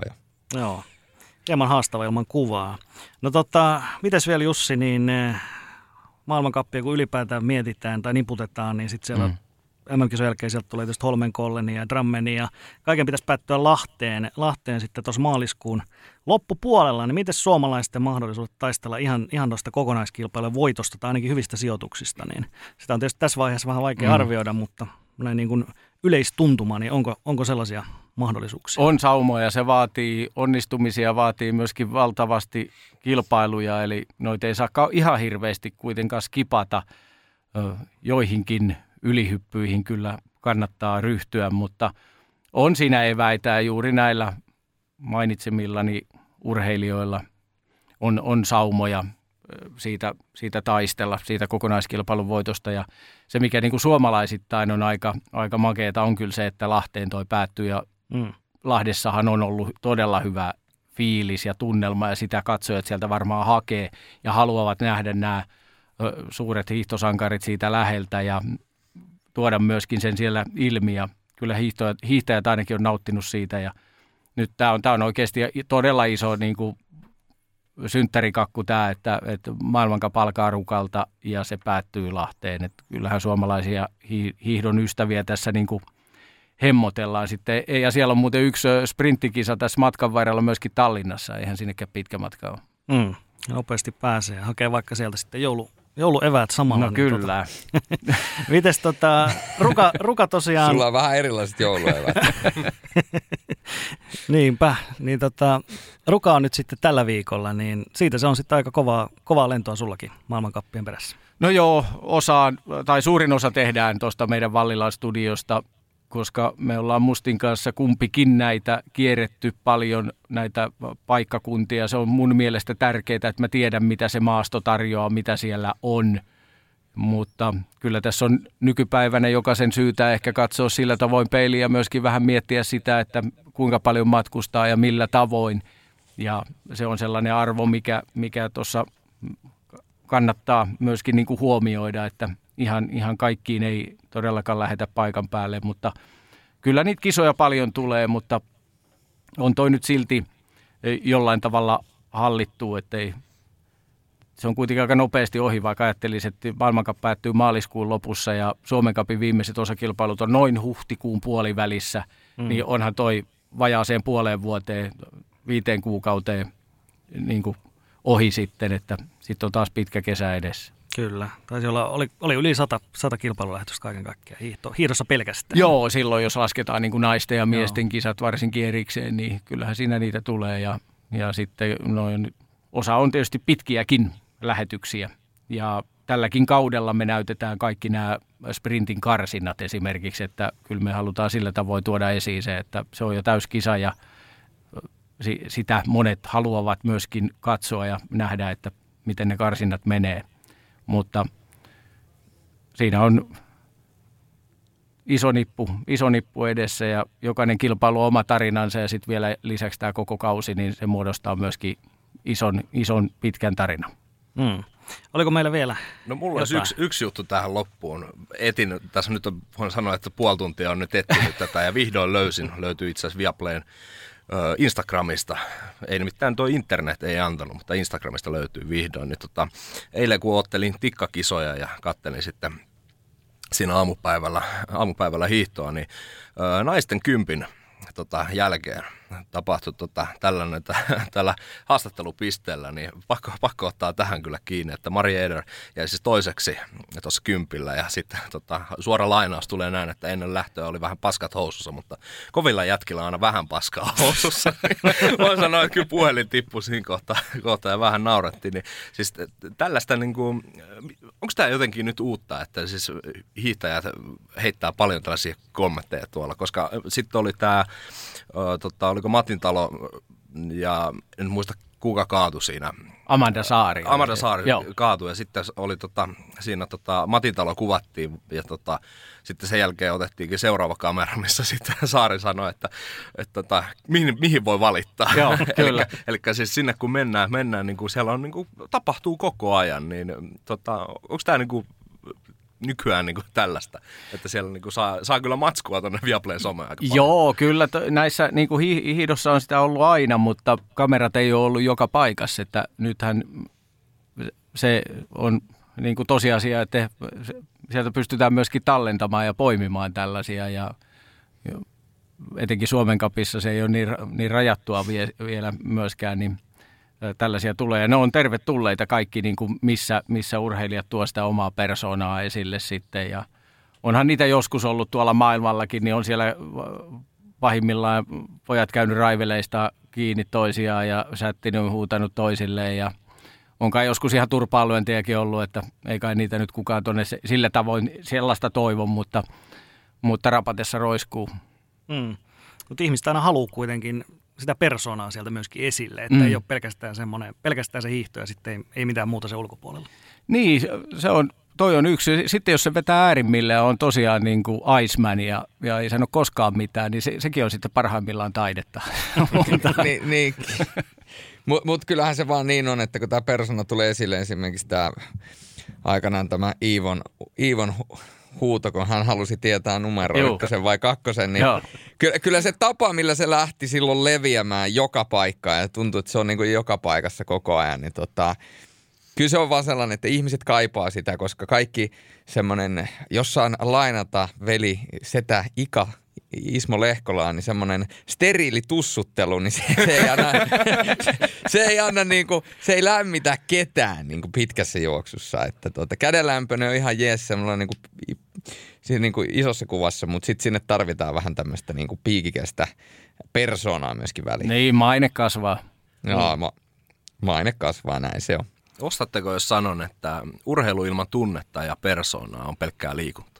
No se on se, jokainen voi katsoa jääkiekko SM-liigaa siltä kaudelta, kun Lukko voitti Suomen mestaruuden, niin kun siellä ei ollut katsojia ollenkaan paikalla, niin minkälaiseksi se vääntäytyi se koko juttu, kun ei ollut tunnetta, niin sitten se kaikki muukin katosi siitä. Eli kyllä se niin kuin tunne, mulle urheilu on kuitenkin tunnetta ja mä veikkaan, että Jussi pystyy tämän allekirjoittamaan, kun sä hiihtokisoja selostat, niin tavallaan nyt kun siellä hiihtokisossa on järkyttävä määrä porukkaa paikalla, on tuhansia, 10 000 ja niin edelleen, niin tavallaan se ihmisten tuoma hulina ja loppukirikataistelut ja kaikki muu ja kellonkilinät ja kaikki muu tämmöinen, niin kyllä se on ikään kuin puoli ruokaa siitä koko jutusta. Kyllä ja tietysti ihan niin kuin normiliikkujakin voi päästä jollain tavalla ehkä semmoiseen fiilikseen, mutta kyllä tuossa se tunne nousee esiin myöskin, että silloin kun joku panee itsensä likoon oikeasti rohkeasti ja siinä sitten joko onnistuu tai ei onnistu, mutta jos se näkyy ja välittyy sieltä, niin kyllä se säväyttää ja kyllä mä melkein on tuolla samoilla linjoilla tuosta. Niin ja jos ei persoonia tuoda ulos ja esille, niin eihän ole mihinkään, mihin tarrautua. Sittenhän siellä on vaan niin kuin kymmeniä tai satoja urheilijoita, jotka on tavallaan niin kuin samasta massasta olevia vähän niin kuin kyborgeja, joihin ei saa minkäännäköistä ikään kuin tunnesidettä tai niistä ei saa kiinni, mutta sitten kun niillä tulee se persona esille, niin sehän tekee heistä sen, ketä he oikeasti ovat, jolloin sitä tunnesidettä myöskin niihin urheilijoihin saa paljon paremmin käsiksi. Kyllä. Et varmaan niin kuin joku Remi on hyvä esimerkki siitä, että ei se nyt ainakaan kylmäksi jätä. No ei jätä. On rohkea kaveri ja kaikkea hyvää hänelle. Kyllä. Mm. Joo, tuosta kun katsoo kelloa, niin meillä on nyt vajaa tunti tässä jo hiihtotarinaa, niin ehkä päästämme Jussin tästä renkaiden vaihtoon. Pumppaamme sinun renkaasi tässä nyt näin niin kuin kuvainnollisesti. Joo, kyllä kai ne on vaihdettava, vaikka tuossa sanoin, että kovat jätkät vetää silikseillä talven, mutta pakko kai se on sitten tässä näihin tämmöisiin puuhiin ryhdyttävä. Joo, mutta kiitoksia tosi paljon Jussi, kun pääsit mukaan ja sinua tosiaan kuullaan tiiviisti sitten Viaplaylla. Tässä ei siellä hirvittävästi vapaita viikkoja ole luvassa. Ei, toivottavasti pysytte mukana. Pysymme mukana aivan varmasti ja pysykää tekin kuulijat mukana. Pidetään ihan pieni yhden jinkun mittainen tauko, jatketaan yhdistetyn ja mäkihypyn parissa ja soitetaan sitten Viaplayn toiselle kaverille Mikko Reitille, niin hän kertoo niistä sitten lisää. Sitten jatketaan sporttimeistereissä pohjoismaisten hiihtolajien asialla. Eskola Jussi tuossa äsken jutteli maastohiidosta ja Jussi lähti sitten renkaita vaihtamaan, niin nyt ollaan sitten puhelimen yhteydessä sinne pohjoiseen. Sieltä löytyy myöskin Viaplayn selostuskaartista Mikko Reitti. Tervetuloa Mikko. Kiitos, kiitos. Täällä ollaan Rukan talvisissa maisemissa. Joo, miltä näyttää siellä tällä hetkellä? Ilmeisesti aika talvista. On täällä Helsingissäkin talvista, mutta mitäs siellä? No on talvista. Luonnonlunta toki kaipaa, mutta kyllä täällä valkoinen maa on. Mm. No Rukalle maailmancupin avaus. Se on tietysti minkä takia sinäkin siellä nyt olet, niin se on luvassa sitten tämän viikon aikana, siellä viikon lopulla. Niin millainen kokonaisuus on Viaplaylta tulossa, lähetyskokonaisuus? No sehän on täydellinen kokonaisuus, että aloitetaan heti perjantaina niin maastohiidolla kuin yhdistetyllä ja sitten mäkihypyn karsintaa ja siitä se päivä rullaa. Tämä viikonloppu rullaa sitten aika lailla eteenpäin, että lauantaina kokonaispaketti. Normaalista poiketa ei ole heti mäkihypyllä lauantaina liikkeelle, kun kisat ruttaa vähän järjestystä niin, että mäki alkaa jo silloin lauantai-aamupäivällä ja sama on sitten myös sunnuntaina, että mäkeen hypätään heti jo aamusta. Mm. No viime kausi se oli sulle nyt ensimmäinen tuossa Viaplayn talviurheilutiimissä, kun nuo TV-oikeudet sinne siirtyy ja jossain määrin sitä kautta tuli ehkä vielä enemmän tutuksi suomalaisille penkkiurheilijoille. Niin millainen oli tuo sinun ensimmäinen kausi nyt Viaplaylla talvilajien parissa? No se oli aika monivivahteinen, että totta kai ensimmäinen isompi haaste kokonaisuudessaan lähtee viemään niin mäkihypyn kuin yhdistetyn maailmankappia meidän talvitiimin osalta. Ja mahtava päästä tekemään yhteistyötä Mantilan Jarin kanssa, että siinä on asiantuntija isolla aalla ja meillä oli mukavaa tehdä viime kautta ja luulen, että meillä tulee vielä mukavampaa, kun mennään tähän uuteen kauteen. Mm. No Jussin kanssa puhuttiin tosiaan hiihtoasiat aika hyvin, niin siirrytään sitten mäkeen ja yhdistettyyn, jota tällä kaudella siellä Viaplaylla myöskin teet tällä kaudella. Niin aloitetaan mäestä. Maailmancuppi se alkoi siellä hieman varkainkin jo tuossa kuun alussa, niin Puolassa hypättiin Wisłassa siellä, oliko muovilla vielä siellä, niin mitä jäi käteen noista ensimmäisistä maailmancupin kisoista? Joo, 3 viikkoa sitten aloitettiin jo Wisłassa ja jääladulta hypättiin Muovimäkeen, mikä osan yleisöstä osalta herätti vähän sillä tavalla, että eihän tämä nyt oikeastaan ole vielä talvilajien maailmankappia laisinkaan, mutta varmasti siihen monia eri syitä oli, miksi lähdettiin jo kautta noin aikaisin viemään. Toki on jalkapallot ja sitten myös se, että sitä lumivarmuutta ei kuitenkaan löydy kovinkaan monesta paikasta, että päästäisiin aikaisin aloittaa ja Wisłassakin aika monesti on ollut se alastulorinne aika heikossa kunnossa monena vuonna, kun plussaasteita on ja lumi tuotu muualta, niin toi oli niinkin turvallinen, tasapuolinen kokonaisuus, kun lähdettiin kausi liikkeelle. Ja niinhän sitä on viisaammat sanonut, että mäkihyppyä ei tehdä lumella eikä sitä tehdä muovilla, vaan sitä tehdään ilmassa. Ja niin sitä tehtiin Wisłassakin. Ja se, mitä jäi käteen, niin kyllä Puolan uusi tuleminen. Kubatski, ylivoimainen ykkönen koko viikonloppuna lyömätön, niin se nyt jäi päällimmäisenä sieltä käteen. Et jos miettii sitä, että missä kunnossa puolalaiset oli viime vuonna, niin aikamoinen uusi tuleminen, voisi näin sanoa. Kotimäessä. Mites suomalaisittain ei ihan kärjen tuntumaan vielä yllettyjä, jos katsotaan noin kokoonpanot, millä aamajoukkueeseen hyppäjä tällä kaudella kuuluu, niin miehissään siellä on siis Antti Aalto, Kalle Heikkinen, Niko Kytösaho, Eetu Meriläinen, Eetu Nousiainen, Arttu Pohjola ja naisissa sitten Julia Kykkänen, Sofia Mattila ja Jenni Raution Aho. Niin jos näistä Suomen aamajoukkueen ryhmistä puhutaan ensinnäkin, niin millaiset ryhmät suomalaisittain on kasassa? No nythän ryhmä, varsinkin miehissä, se on paljon suurempi mitä viime vuonna. Et siinä on lähdetty panostamaan tosi paljon siihen, että päästään isommalla ryhmällä ja laajemmalla rintamalla harjoittelemaan yhdessä, vaihtamaan valmennuksellisesti niitä kokemuksia ja huomioita harjoituskauden aikana. Ja no, mitään ei tapahdu yhdessä yössä ja parissa kolmessa kuukaudessa, vaan pitää pitkäjänteisesti mennä eteenpäin. Ja tuossa mitä olen niin Kojon Kosken kuin Väätäsen kanssa ajatuksia vaihtanut, niin nyt on semmoinen oikea suunta ja tekemisen meininki, herrojen suulla sanottu, että tehdään oikeita asioita, mennään eteenpäin, mutta mitään ei voi odottaa niin kuin sormia napsauttamalla. Ja se, että miehissäkin on leveyttä ja rintamaa siinä, koko ajan tuodaan nuoria. Hyvä esimerkki oli Vilho Palosaari mukana Wisłan maailmancupissa ja lunasti siellä kyllä ne odotukset, mikä hänen oli, eli oli molemmissa kilpailussa mukana, mutta se, että toiselle kierrokselle saataisiin suomalaismiehiä, niin siinä ollaan vähän semmoisella veitsen terällä, että siinä hyppyripöydällä ollaan niin kuin todella pienistä asioista kiinni, että meillä, no lähinnä Nousiainen, Aalto, Kytösaho, meidän kolmen kärkimiehissä saavuttaa sen toisen kierroksen paikan ja sitten tulee seuraava kaarti perässä. Ja vastaavasti sitten naisissa, niin kyllä Rautionaho teki stepin eteenpäin. Et viime kauden alku oli haastava ja nyt 2 hienoa kisaa Wislassa, niin luo uskoa kyllä tulevalle kaudelle niin kuin naisten mäkihypyn osalta ja Jennyn osalta erityisesti. No tuolla Rukalla, kun aloitellaan tällä viikolla sitten, tai ei aloitella, vaan toinen maailmancupin kesä luvassa, naisethan ei siellä vielä ole mukana, niin miehistä siinä on siis vähän laajennettu ryhmä nyt tietysti, kun kotikisat on kyseessä, niin Suomelta siis Rukalle mäkeen nimettiin Antti Aalto, Vilho Palosaari, Kalle Heikkinen, Henri Kavilo, Niko Kytösaho, Eetu Meriläinen, Jarkko Määttä, Eetu Nousiainen, Arttu Pohjola ja Kasperi Valto, niin mites tuonne Rukalle, ketä suomalaishyppäjä erityisesti kannattaa seurata ja keneltä eniten odotat siellä?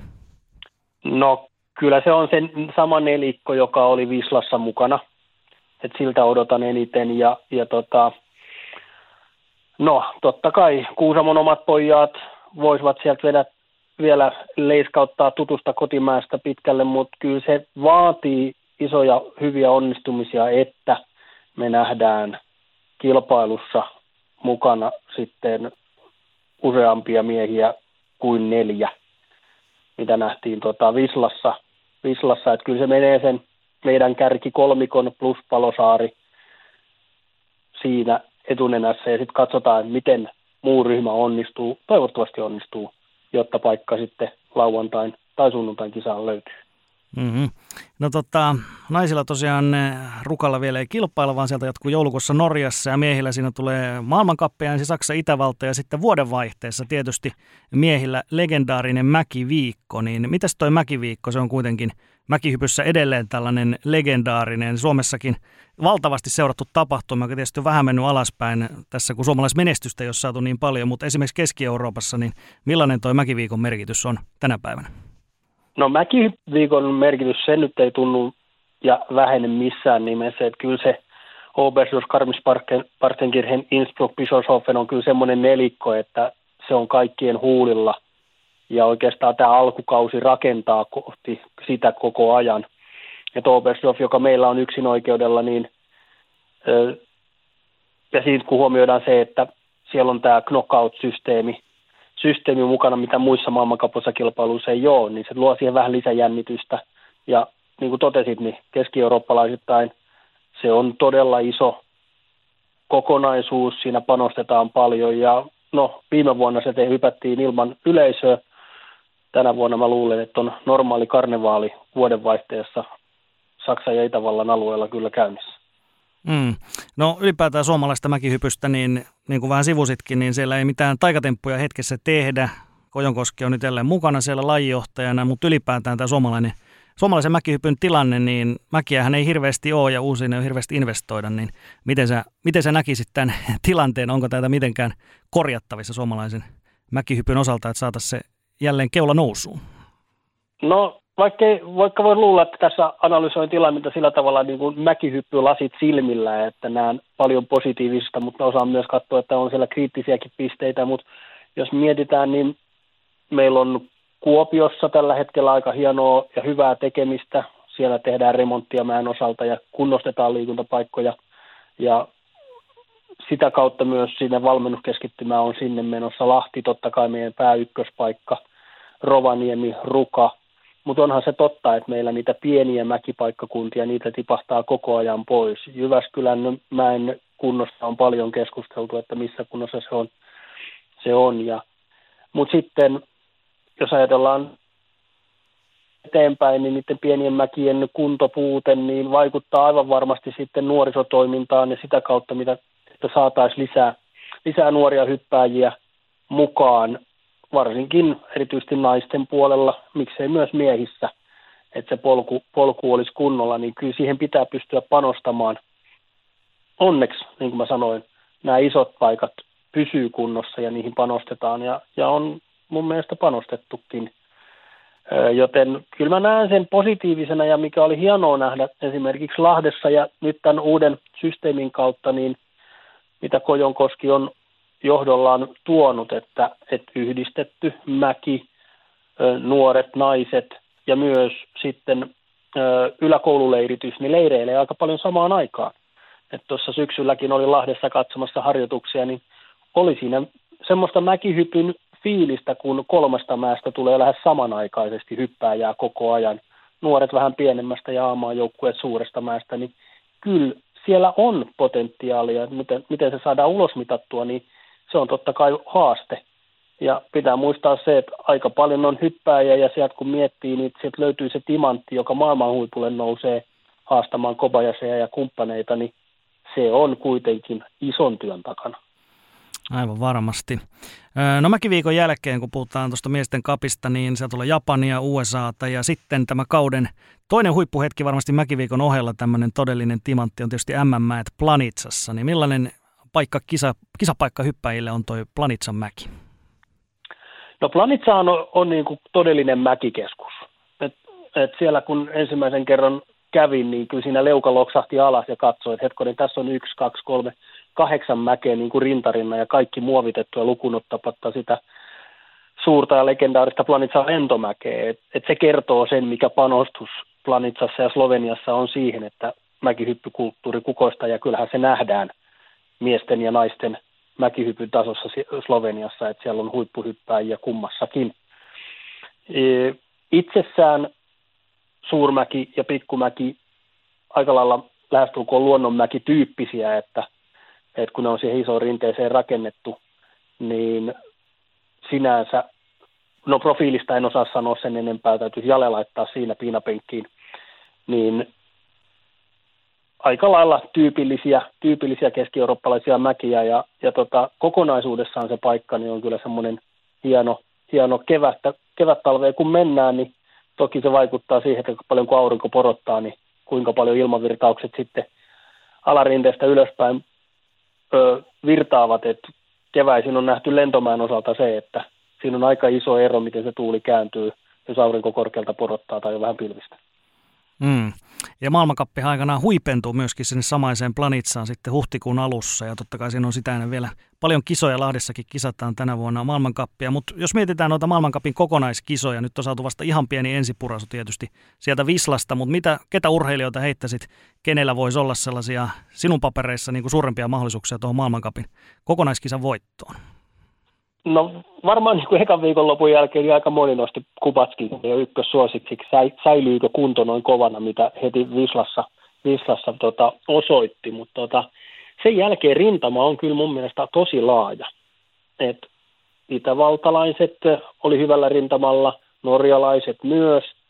Ainoa mikä ehkä floppasi pikkuisen tuolla Puolassa, niin oli saksalaisten taso, mutta se on vähän sama, kun jalkapallosta pelataan 90 minuuttia ja Saksa voittaa, niin mennään kautta eteenpäin, niin veikkaan, että Kaikeri ja kumppanit sieltä nousee mukaan. Et on vaikea lähteä sanomaan tässä vaiheessa kautta, että kuka vie maailmancupin ja ketkä on kovimmat suosikit MM-kisoissa, koska oikeasti siellä on se 15 miestä, ketkä voi taistella mitaleista.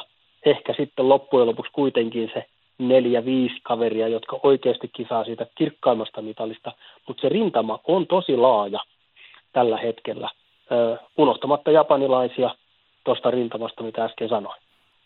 Miten sitten suomalaisittain? Mitä on ne sellaiset realistiset odotukset, mitä voitaisiin tällä kaudella nähdä? Voiko siellä tulla jotain tällaisia, ainakin yksittäisiä, niin kuin ihan huippuhetkiä? No Antti Aaltohan osoitti sen viime vuonna, että vaikka kausi ei millään tavalla loistelias ollut, niin olympialaisissa hypättiin sitten ne parhaimmat hypyt. Pitää tietenkin uskoa siihen, että se pystytään Planicaan se huippukunto tuomaan esille.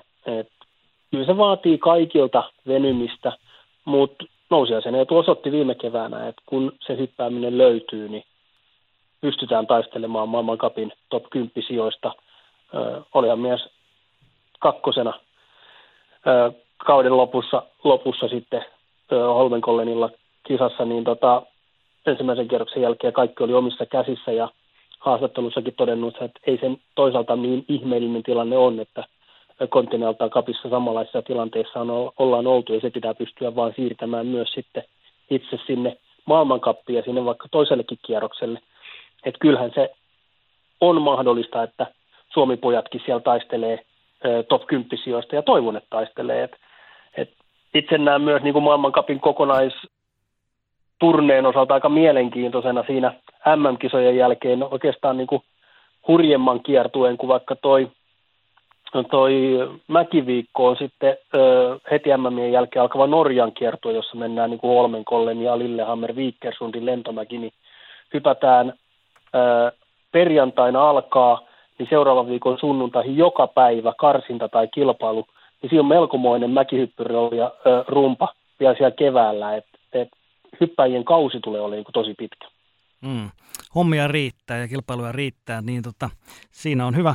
Siitä on hyvä lähteä kautta viemään eteenpäin. Jos sitten siirrytään pikkuhiljaa tuonne yhdistetyn maailmaan, niin yhdistetystä ihan ensinnäkin siitähän aina puhutaan, että se on pikkasen tällainen väliinputoaja siinä mielessä, että mäkikisat on todella suosittuja Keski-Euroopassa, hiihto taas täällä sitten pohjoisemmassa, vaikka siinähän olisi tarjolla vähän jokaiselle jotain, niin välillähän oli vaikea saada tätä maailmancupin kunnon kilpailukalenteria kasaan. No nyt on sitten 11 kilpailuviikonloppua miehille ja naisille muutaman vähemmän, eli tilanne on ilmeisesti jonkun verran parantunut.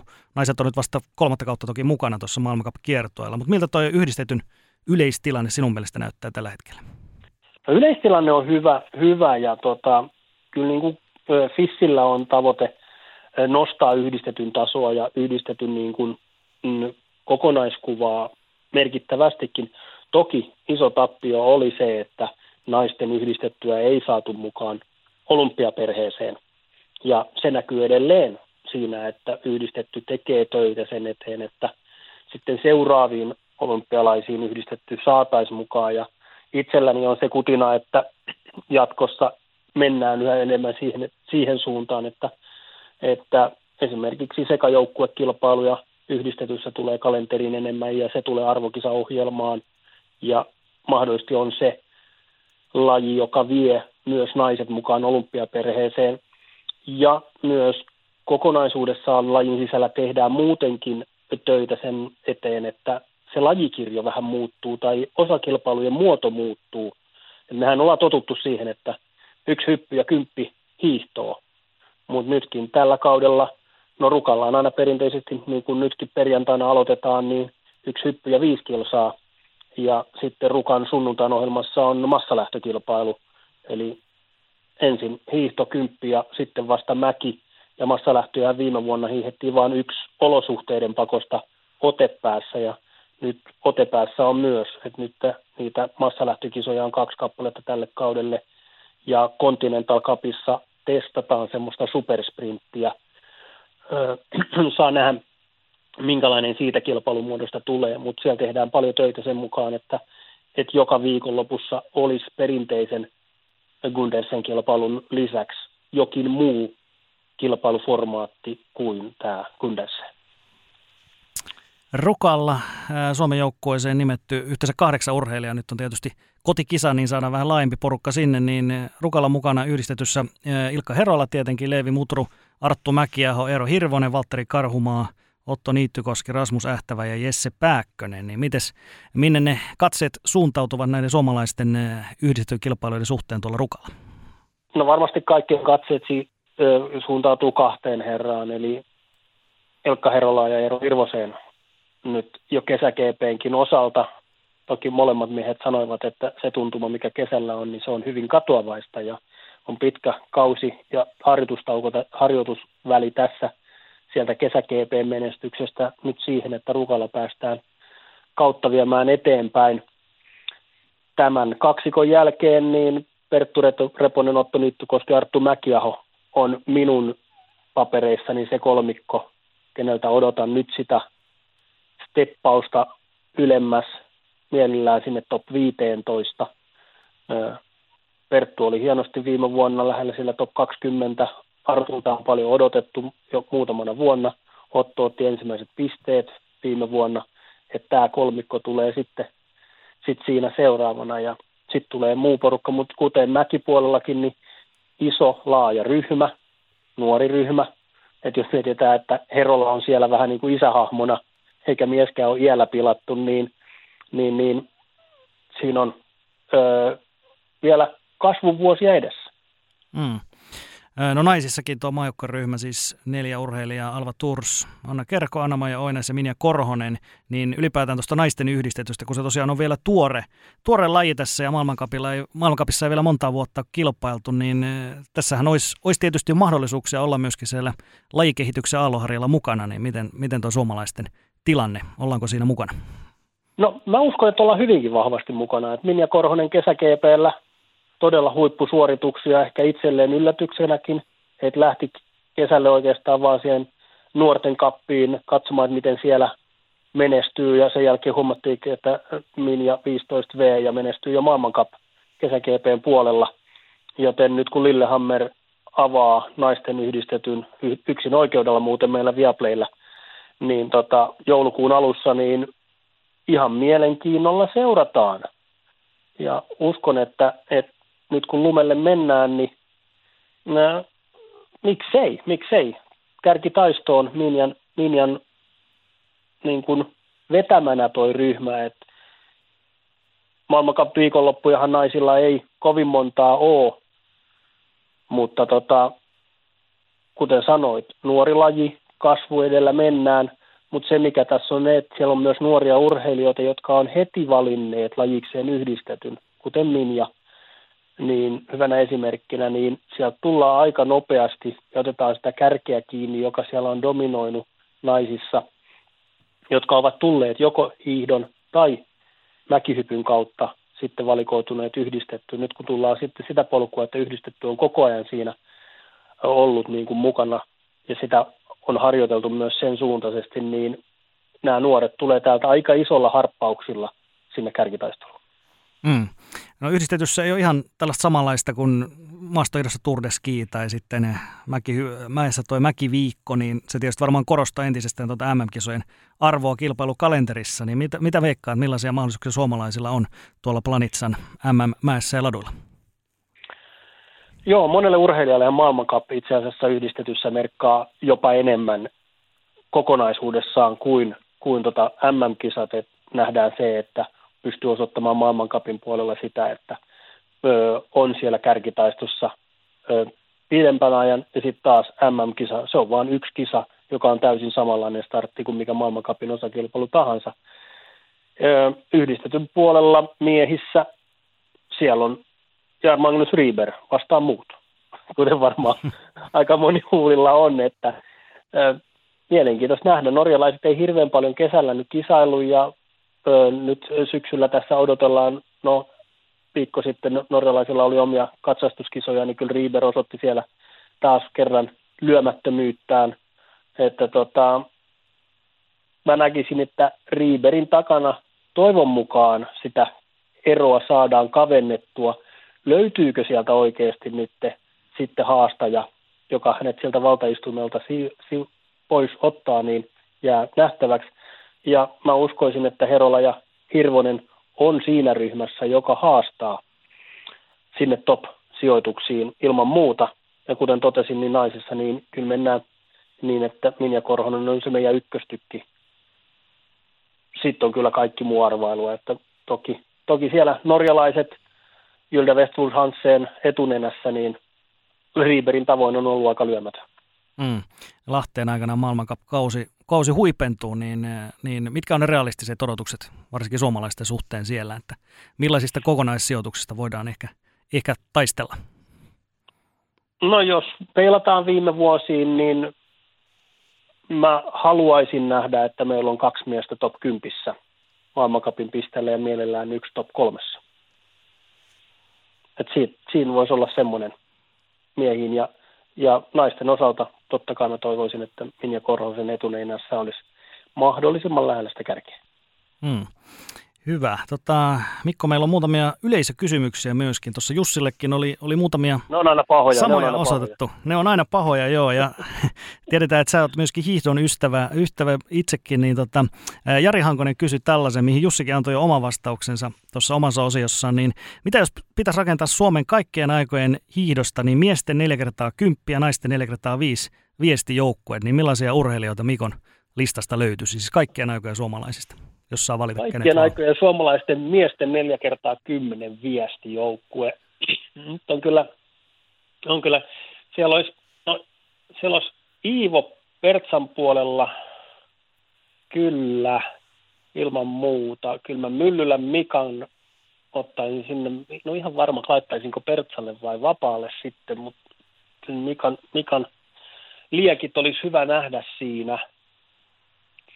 Pitäisikö laittaa Mietaa repimään aloitusosuutta pitkällä varrella oikein kunnolla.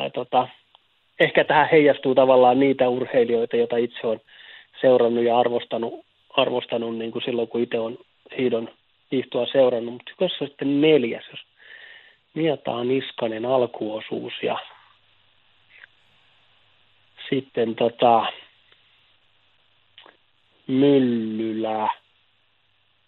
No, pistetään sinne Johnny the Hill, Joni Mäki ankkuriksi pistämään Hauberia loppusuoralle, niin siinä on aika mielenkiintoinen nelikko ja naisiin sitten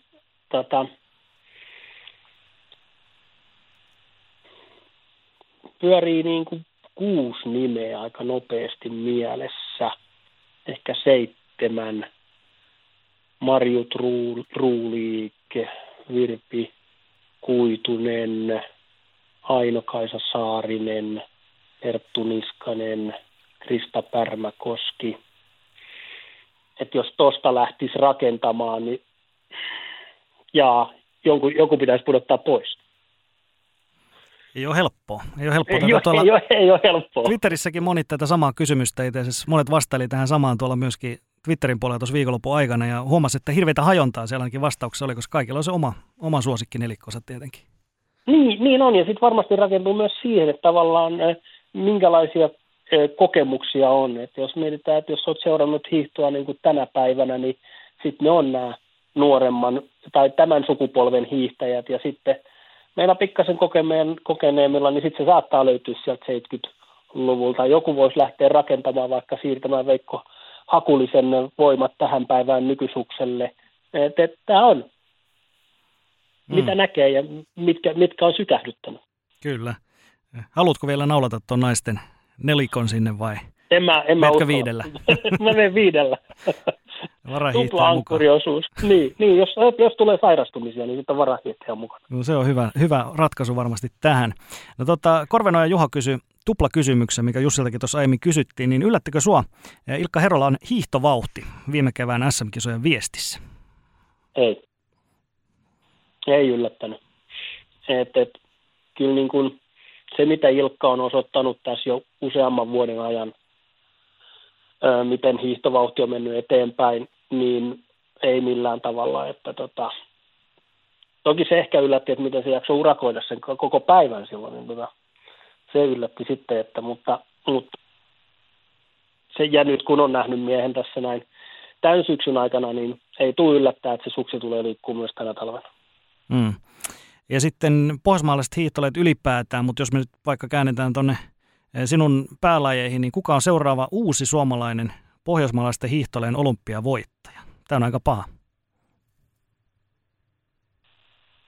Naisten yhdistetyn tullessa olympialajiksi Minja Korhonen. Mm. Se olisi erittäin hyvä muuten. No Myllylä Ossi kysyi hiihtokuupperista. Onko kokemusta siitä, onko sulla hiihtokuupper-suoritusta meille kertoa? En ole koskaan hiihtänyt hiihtokuupperia. Ja voi olla, että nyt en uskaltaisi edes lähteä kokeilemaan. Voisi muuten nöyrtyä hirveän paljon. Ja vähän riippuu tietenkin, että jos sen tekaisi vielä pelkästään tasaisella, niin kuin Teemu Virtasen tavoin 24 tuntia maailmanennätystä, niin en ole koskaan kokeillut, että miten paljon menisi. Et nyt on tuohon vaikea edes arvioimaan mitään matkaa. Toki toivoisi, että se olisi semmoisella rapsakalla pikkupakkaskelillä, todella liukkaalla, edellisenä päivänä vähän plussaa ja sitten pakkaselle, niin silloin se tulos olisi varmaan meikäläisen kannalta mahdollisimman hyvä. Mm. Itsekin suksilla viihdyt ainakin tuolla Instagramin puolella, niin usein sinne olet laittanut kuvamateriaalia tai muuta materiaalia. Kyllä mä nautin hiihtämisestä ja erityisesti silloin, kun en ole ladun vanki, eli mä nautin paljon metsäsuksella hiihtämistä tuolla luonnon helmassa, että se on kyllä hienoa. Eli tervan tuoksu pitää olla, niin silloin hiihto on parasta. Mm. No mites Timo Valto kysyi tällaista, että top 3 hyppyrimäkiä tuolta maailmankapista tai olympialaista, tai ylipäätään niin kuin top 3 hyppyrimäkiä, niin mitkä on sellaisia, mistä itse tykkäät tai kilpailusta?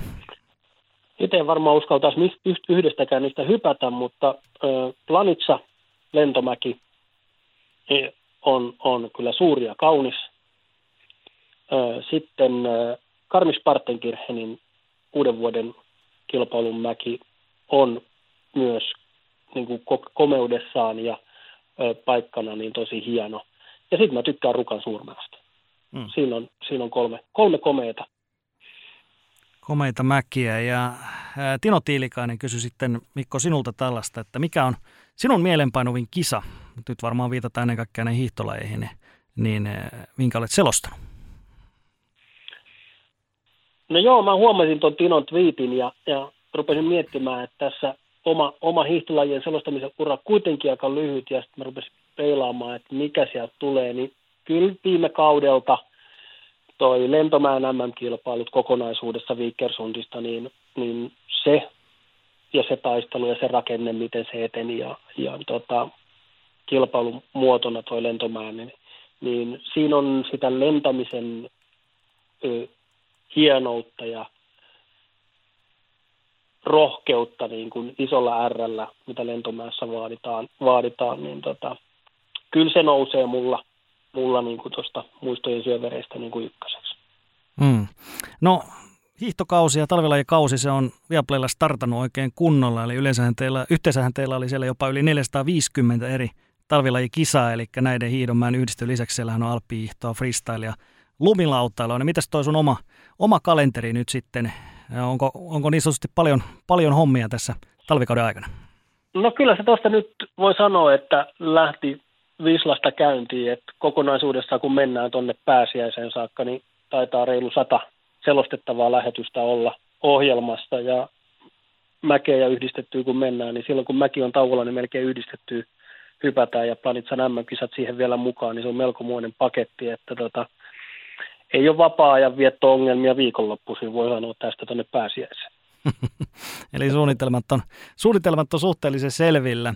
Mites Jussikin kanssa tuosta puhuttiin, niin onko minkä verran kisapaikalle menemistä vai onko suurin osa Suomesta käsin? Kyllä me suurin osa tehdään Suomesta käsin. Et mä tuun itse olemaan Planitsassa MM-kisoissa paikan päälle, lähdetään sinne maantilajarin kanssa analysoimaan sitten hyppäämisen ja yhdistetyn tekemistä ja sitten nämä kotimaan kisat ollaan paikan päällä, että siihen se reissaaminen jää ja sitten tehdään Vallilan studiosta sitten loput kilpailut ja toki meillä niin kuin hyvin moneen paikkaan menee sitten toimittaja paikan päälle, että ollaan siellä sitä kautta läsnä ja toki niin kuin meillä Viaplayssä niin semmoista vähän niin kuin lisäkättä antaa se, että norjalaiset on aika usein paikan päällä mäen ja yhdistetyn osalta, niin me saadaan sitä kautta kyllä suoraa tietoa siitä, että mitä paikan päällä tapahtuu ja niitä suomalaistunnelmia myös välitettyä. Kuulostaa oikein hyvältä. Mikko, mä katson tässä, meillä on reilu puoli tuntia täynnä yhdistettyä ja mäkeä, niin jos ei meillä täällä, onko Lifulla mitään lisättävää näihin aiheisiin? No mulla ei ole valitettavasti, mäki on todella, niin kuin meikäläinen on vieraantunut vähän niin kuin ajoista Ahonen ja kumppanit, että mä oon jäänyt niin kuin tässä valitettavasti hirveän kauas, niin mun pitää niin kuin petrata ja mun mielestä tässä kun nyt on kuunnellut, niin kyllä tässä pitää ottaa Viaplayn nuo lähetykset nyt enemmän seurantaa myös mäen ja sitten yhdistetyn osalta, että pääsee mukaan näihin trendeihin. Toi on varmaan aika yleinen sillä tavalla, että me suomalaiset me ollaan kuitenkin, vaikka moni sanoo, että me ollaan urheiluhullua kansaa, niin me ollaan kuitenkin aika lailla menestyshullua kansaa. Ja yhdistetyn ja mäen osalta se menestys on meitä vähän kiertänyt viime vuosina, jolloin Lifun tavoin me ollaan vähän niin kuin vieraannuttu sen lajin seuraamisesta, vaikka muakin itse asiassa viehättää myös se, että se huipputaistelu, vaikkei siellä suomalaista olekaan mukana välttämättä just tällä hetkellä, vaikka mäkihypyssä taistelemassa sitä voitosta, mutta on se niin kuin ihaltavaa katsoa sitten Kubatski, Kobayashi, Kraft, Geiger, Lindvik, Granerud ja niin edelleen sitä ryhmää, miten pieniä asioita voi olla ja miten hienoja urheilusuorituksia nämä ultimaattiset huiput tässä lajissa tekee. Et se niinku myös niinku kiehtoo siinä, eikä välttämättä aina se suomalaismenestys. Niin, me puhuttiin Jussin kanssa tuossa lopussa aikaisemmin jaksossa niin tunteesta ja oli esillä esimerkiksi tämä Mari Ederin viikonlopun kommentit, että on vähän paskaa ollut housussa ja puhuttiin niinku persoonista, niin voisiko tässä olla jotain perää, että mäkihypystä ja yhdistetystä, niin ei ihan hirveästi enää suomalaisille ole niitä persoonia tuu mieleen?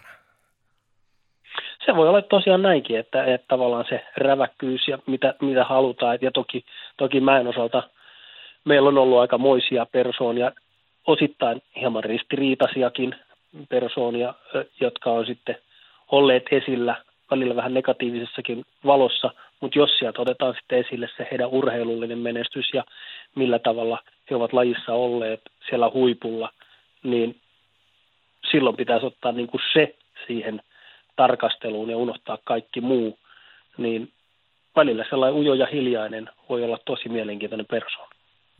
Kyllä, niin jos nyt vaikka sitä Nykäsen Mattia mietti, niin eihän hänkään niin kuin, hänhän on niin kuin toisaalta hyvin tämmöinen sulkeutunut persoona, mutta sitten oli se toinenkin puoli hänessä. Niin oli, ja sitten toisaalta hän antoi ne tulostenkin puhua puolestaan. Juuri näin. Mites Sorjosen Julius, jos olet vielä paikalla siellä Tampereella, niin olisiko sinulla lapsena käynyt mielessä, että tekisi mieli joskus mennä tuonne Hyppyrimäkeen ja päästettiinkö?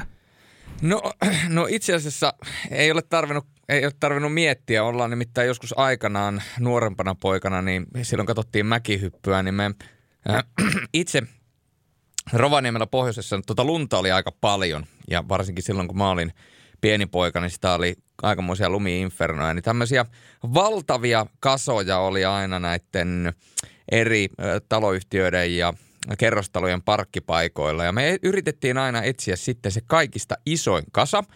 Ja sitten me siihen rakennettiin itse oma mäkihyppyri ja sitten me hypettiin siitä.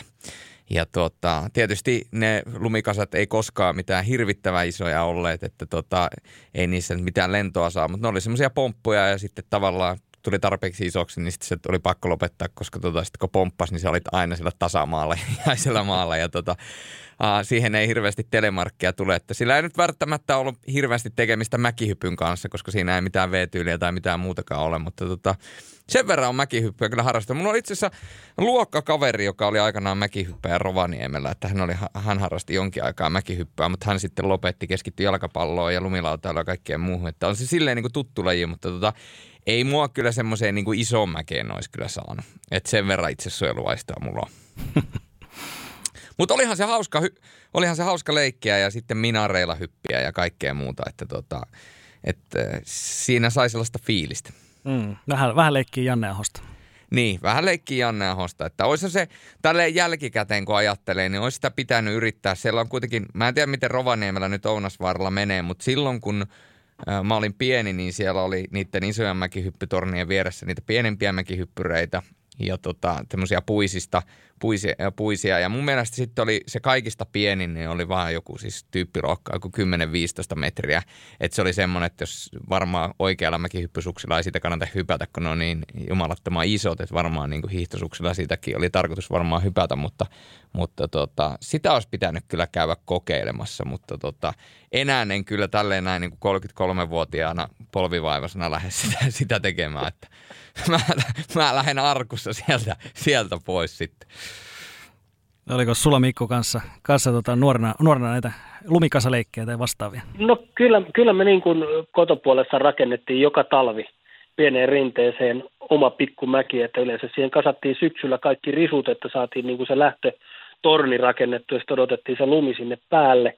Ja meillä oli semmoinen, voisi sanoa tämmöinen, että HS7 mäki kotona, ja mistä sitten pompittiin perussuksilla. Kyllähän se niin kuin yhdet sukset talvessa piti poikki laittaa. Se oli niin kuin isä ja äiti kiitti aina siinä vaiheessa, että mitä taas on sukset poikki. Et nyt hommataan tämmöisiä vähän jämäsuksia, millä saatte sitten pomppia, että kun kuitenkin vähän yritettiin hiihtää kilpaakin. Ja oma mäkiennätykseni on Lahdesta, pikkukartalosta, jossa aikoinaan edelleen on niitä pieniä mäkiä, mutta silloin itse varmaan joku 10-vuotiaana, 12, niin oltiin katsomassa Salpausselän kisoja ja siinä oli tämmöinen jäälatumäki, niin mistä vähän varmaan minarityyppisillä suksilla, lyhyemmillä suksilla tultiin, mutta minä hyppäsin siitä isäni lapikkailla 15 metriä. Lapikkailla? Eli, kyllä, jääladulla lapikkailla ja sitten hirmupomppu ja välittömästi alastulon jälkeen kyljelleen, ettei vaan ole päistikkään enallään, mutta 15 metriä lapikkailla on oma mäkiennätykseni. Siis toi on aika HC, kyllä kieltämättä. Onneksi sitä mäkeä ei ole enää olemassa siinä, niin ei tarvitse lähteä uudestaan tekemään. Joo, mä just aloin miettimään, että pitäisikö sitä nyt yrittää tälleen vuosien jälkeen mäkiennätystä parantaa.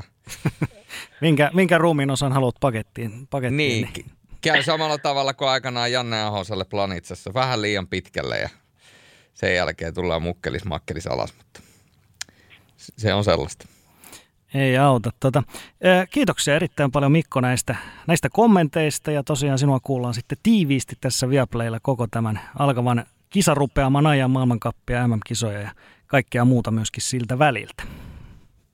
Näin tehdään. Kiitos tästä ja ei muuta kuin lennokasta yhdistettyjä mäen maailmankapp-kautta koko porukalle. Hyvä. Ja sporttimeistereiden ystävät, me palataan sitten jälleen viikon päästä. Uusin aihe. Näin menee.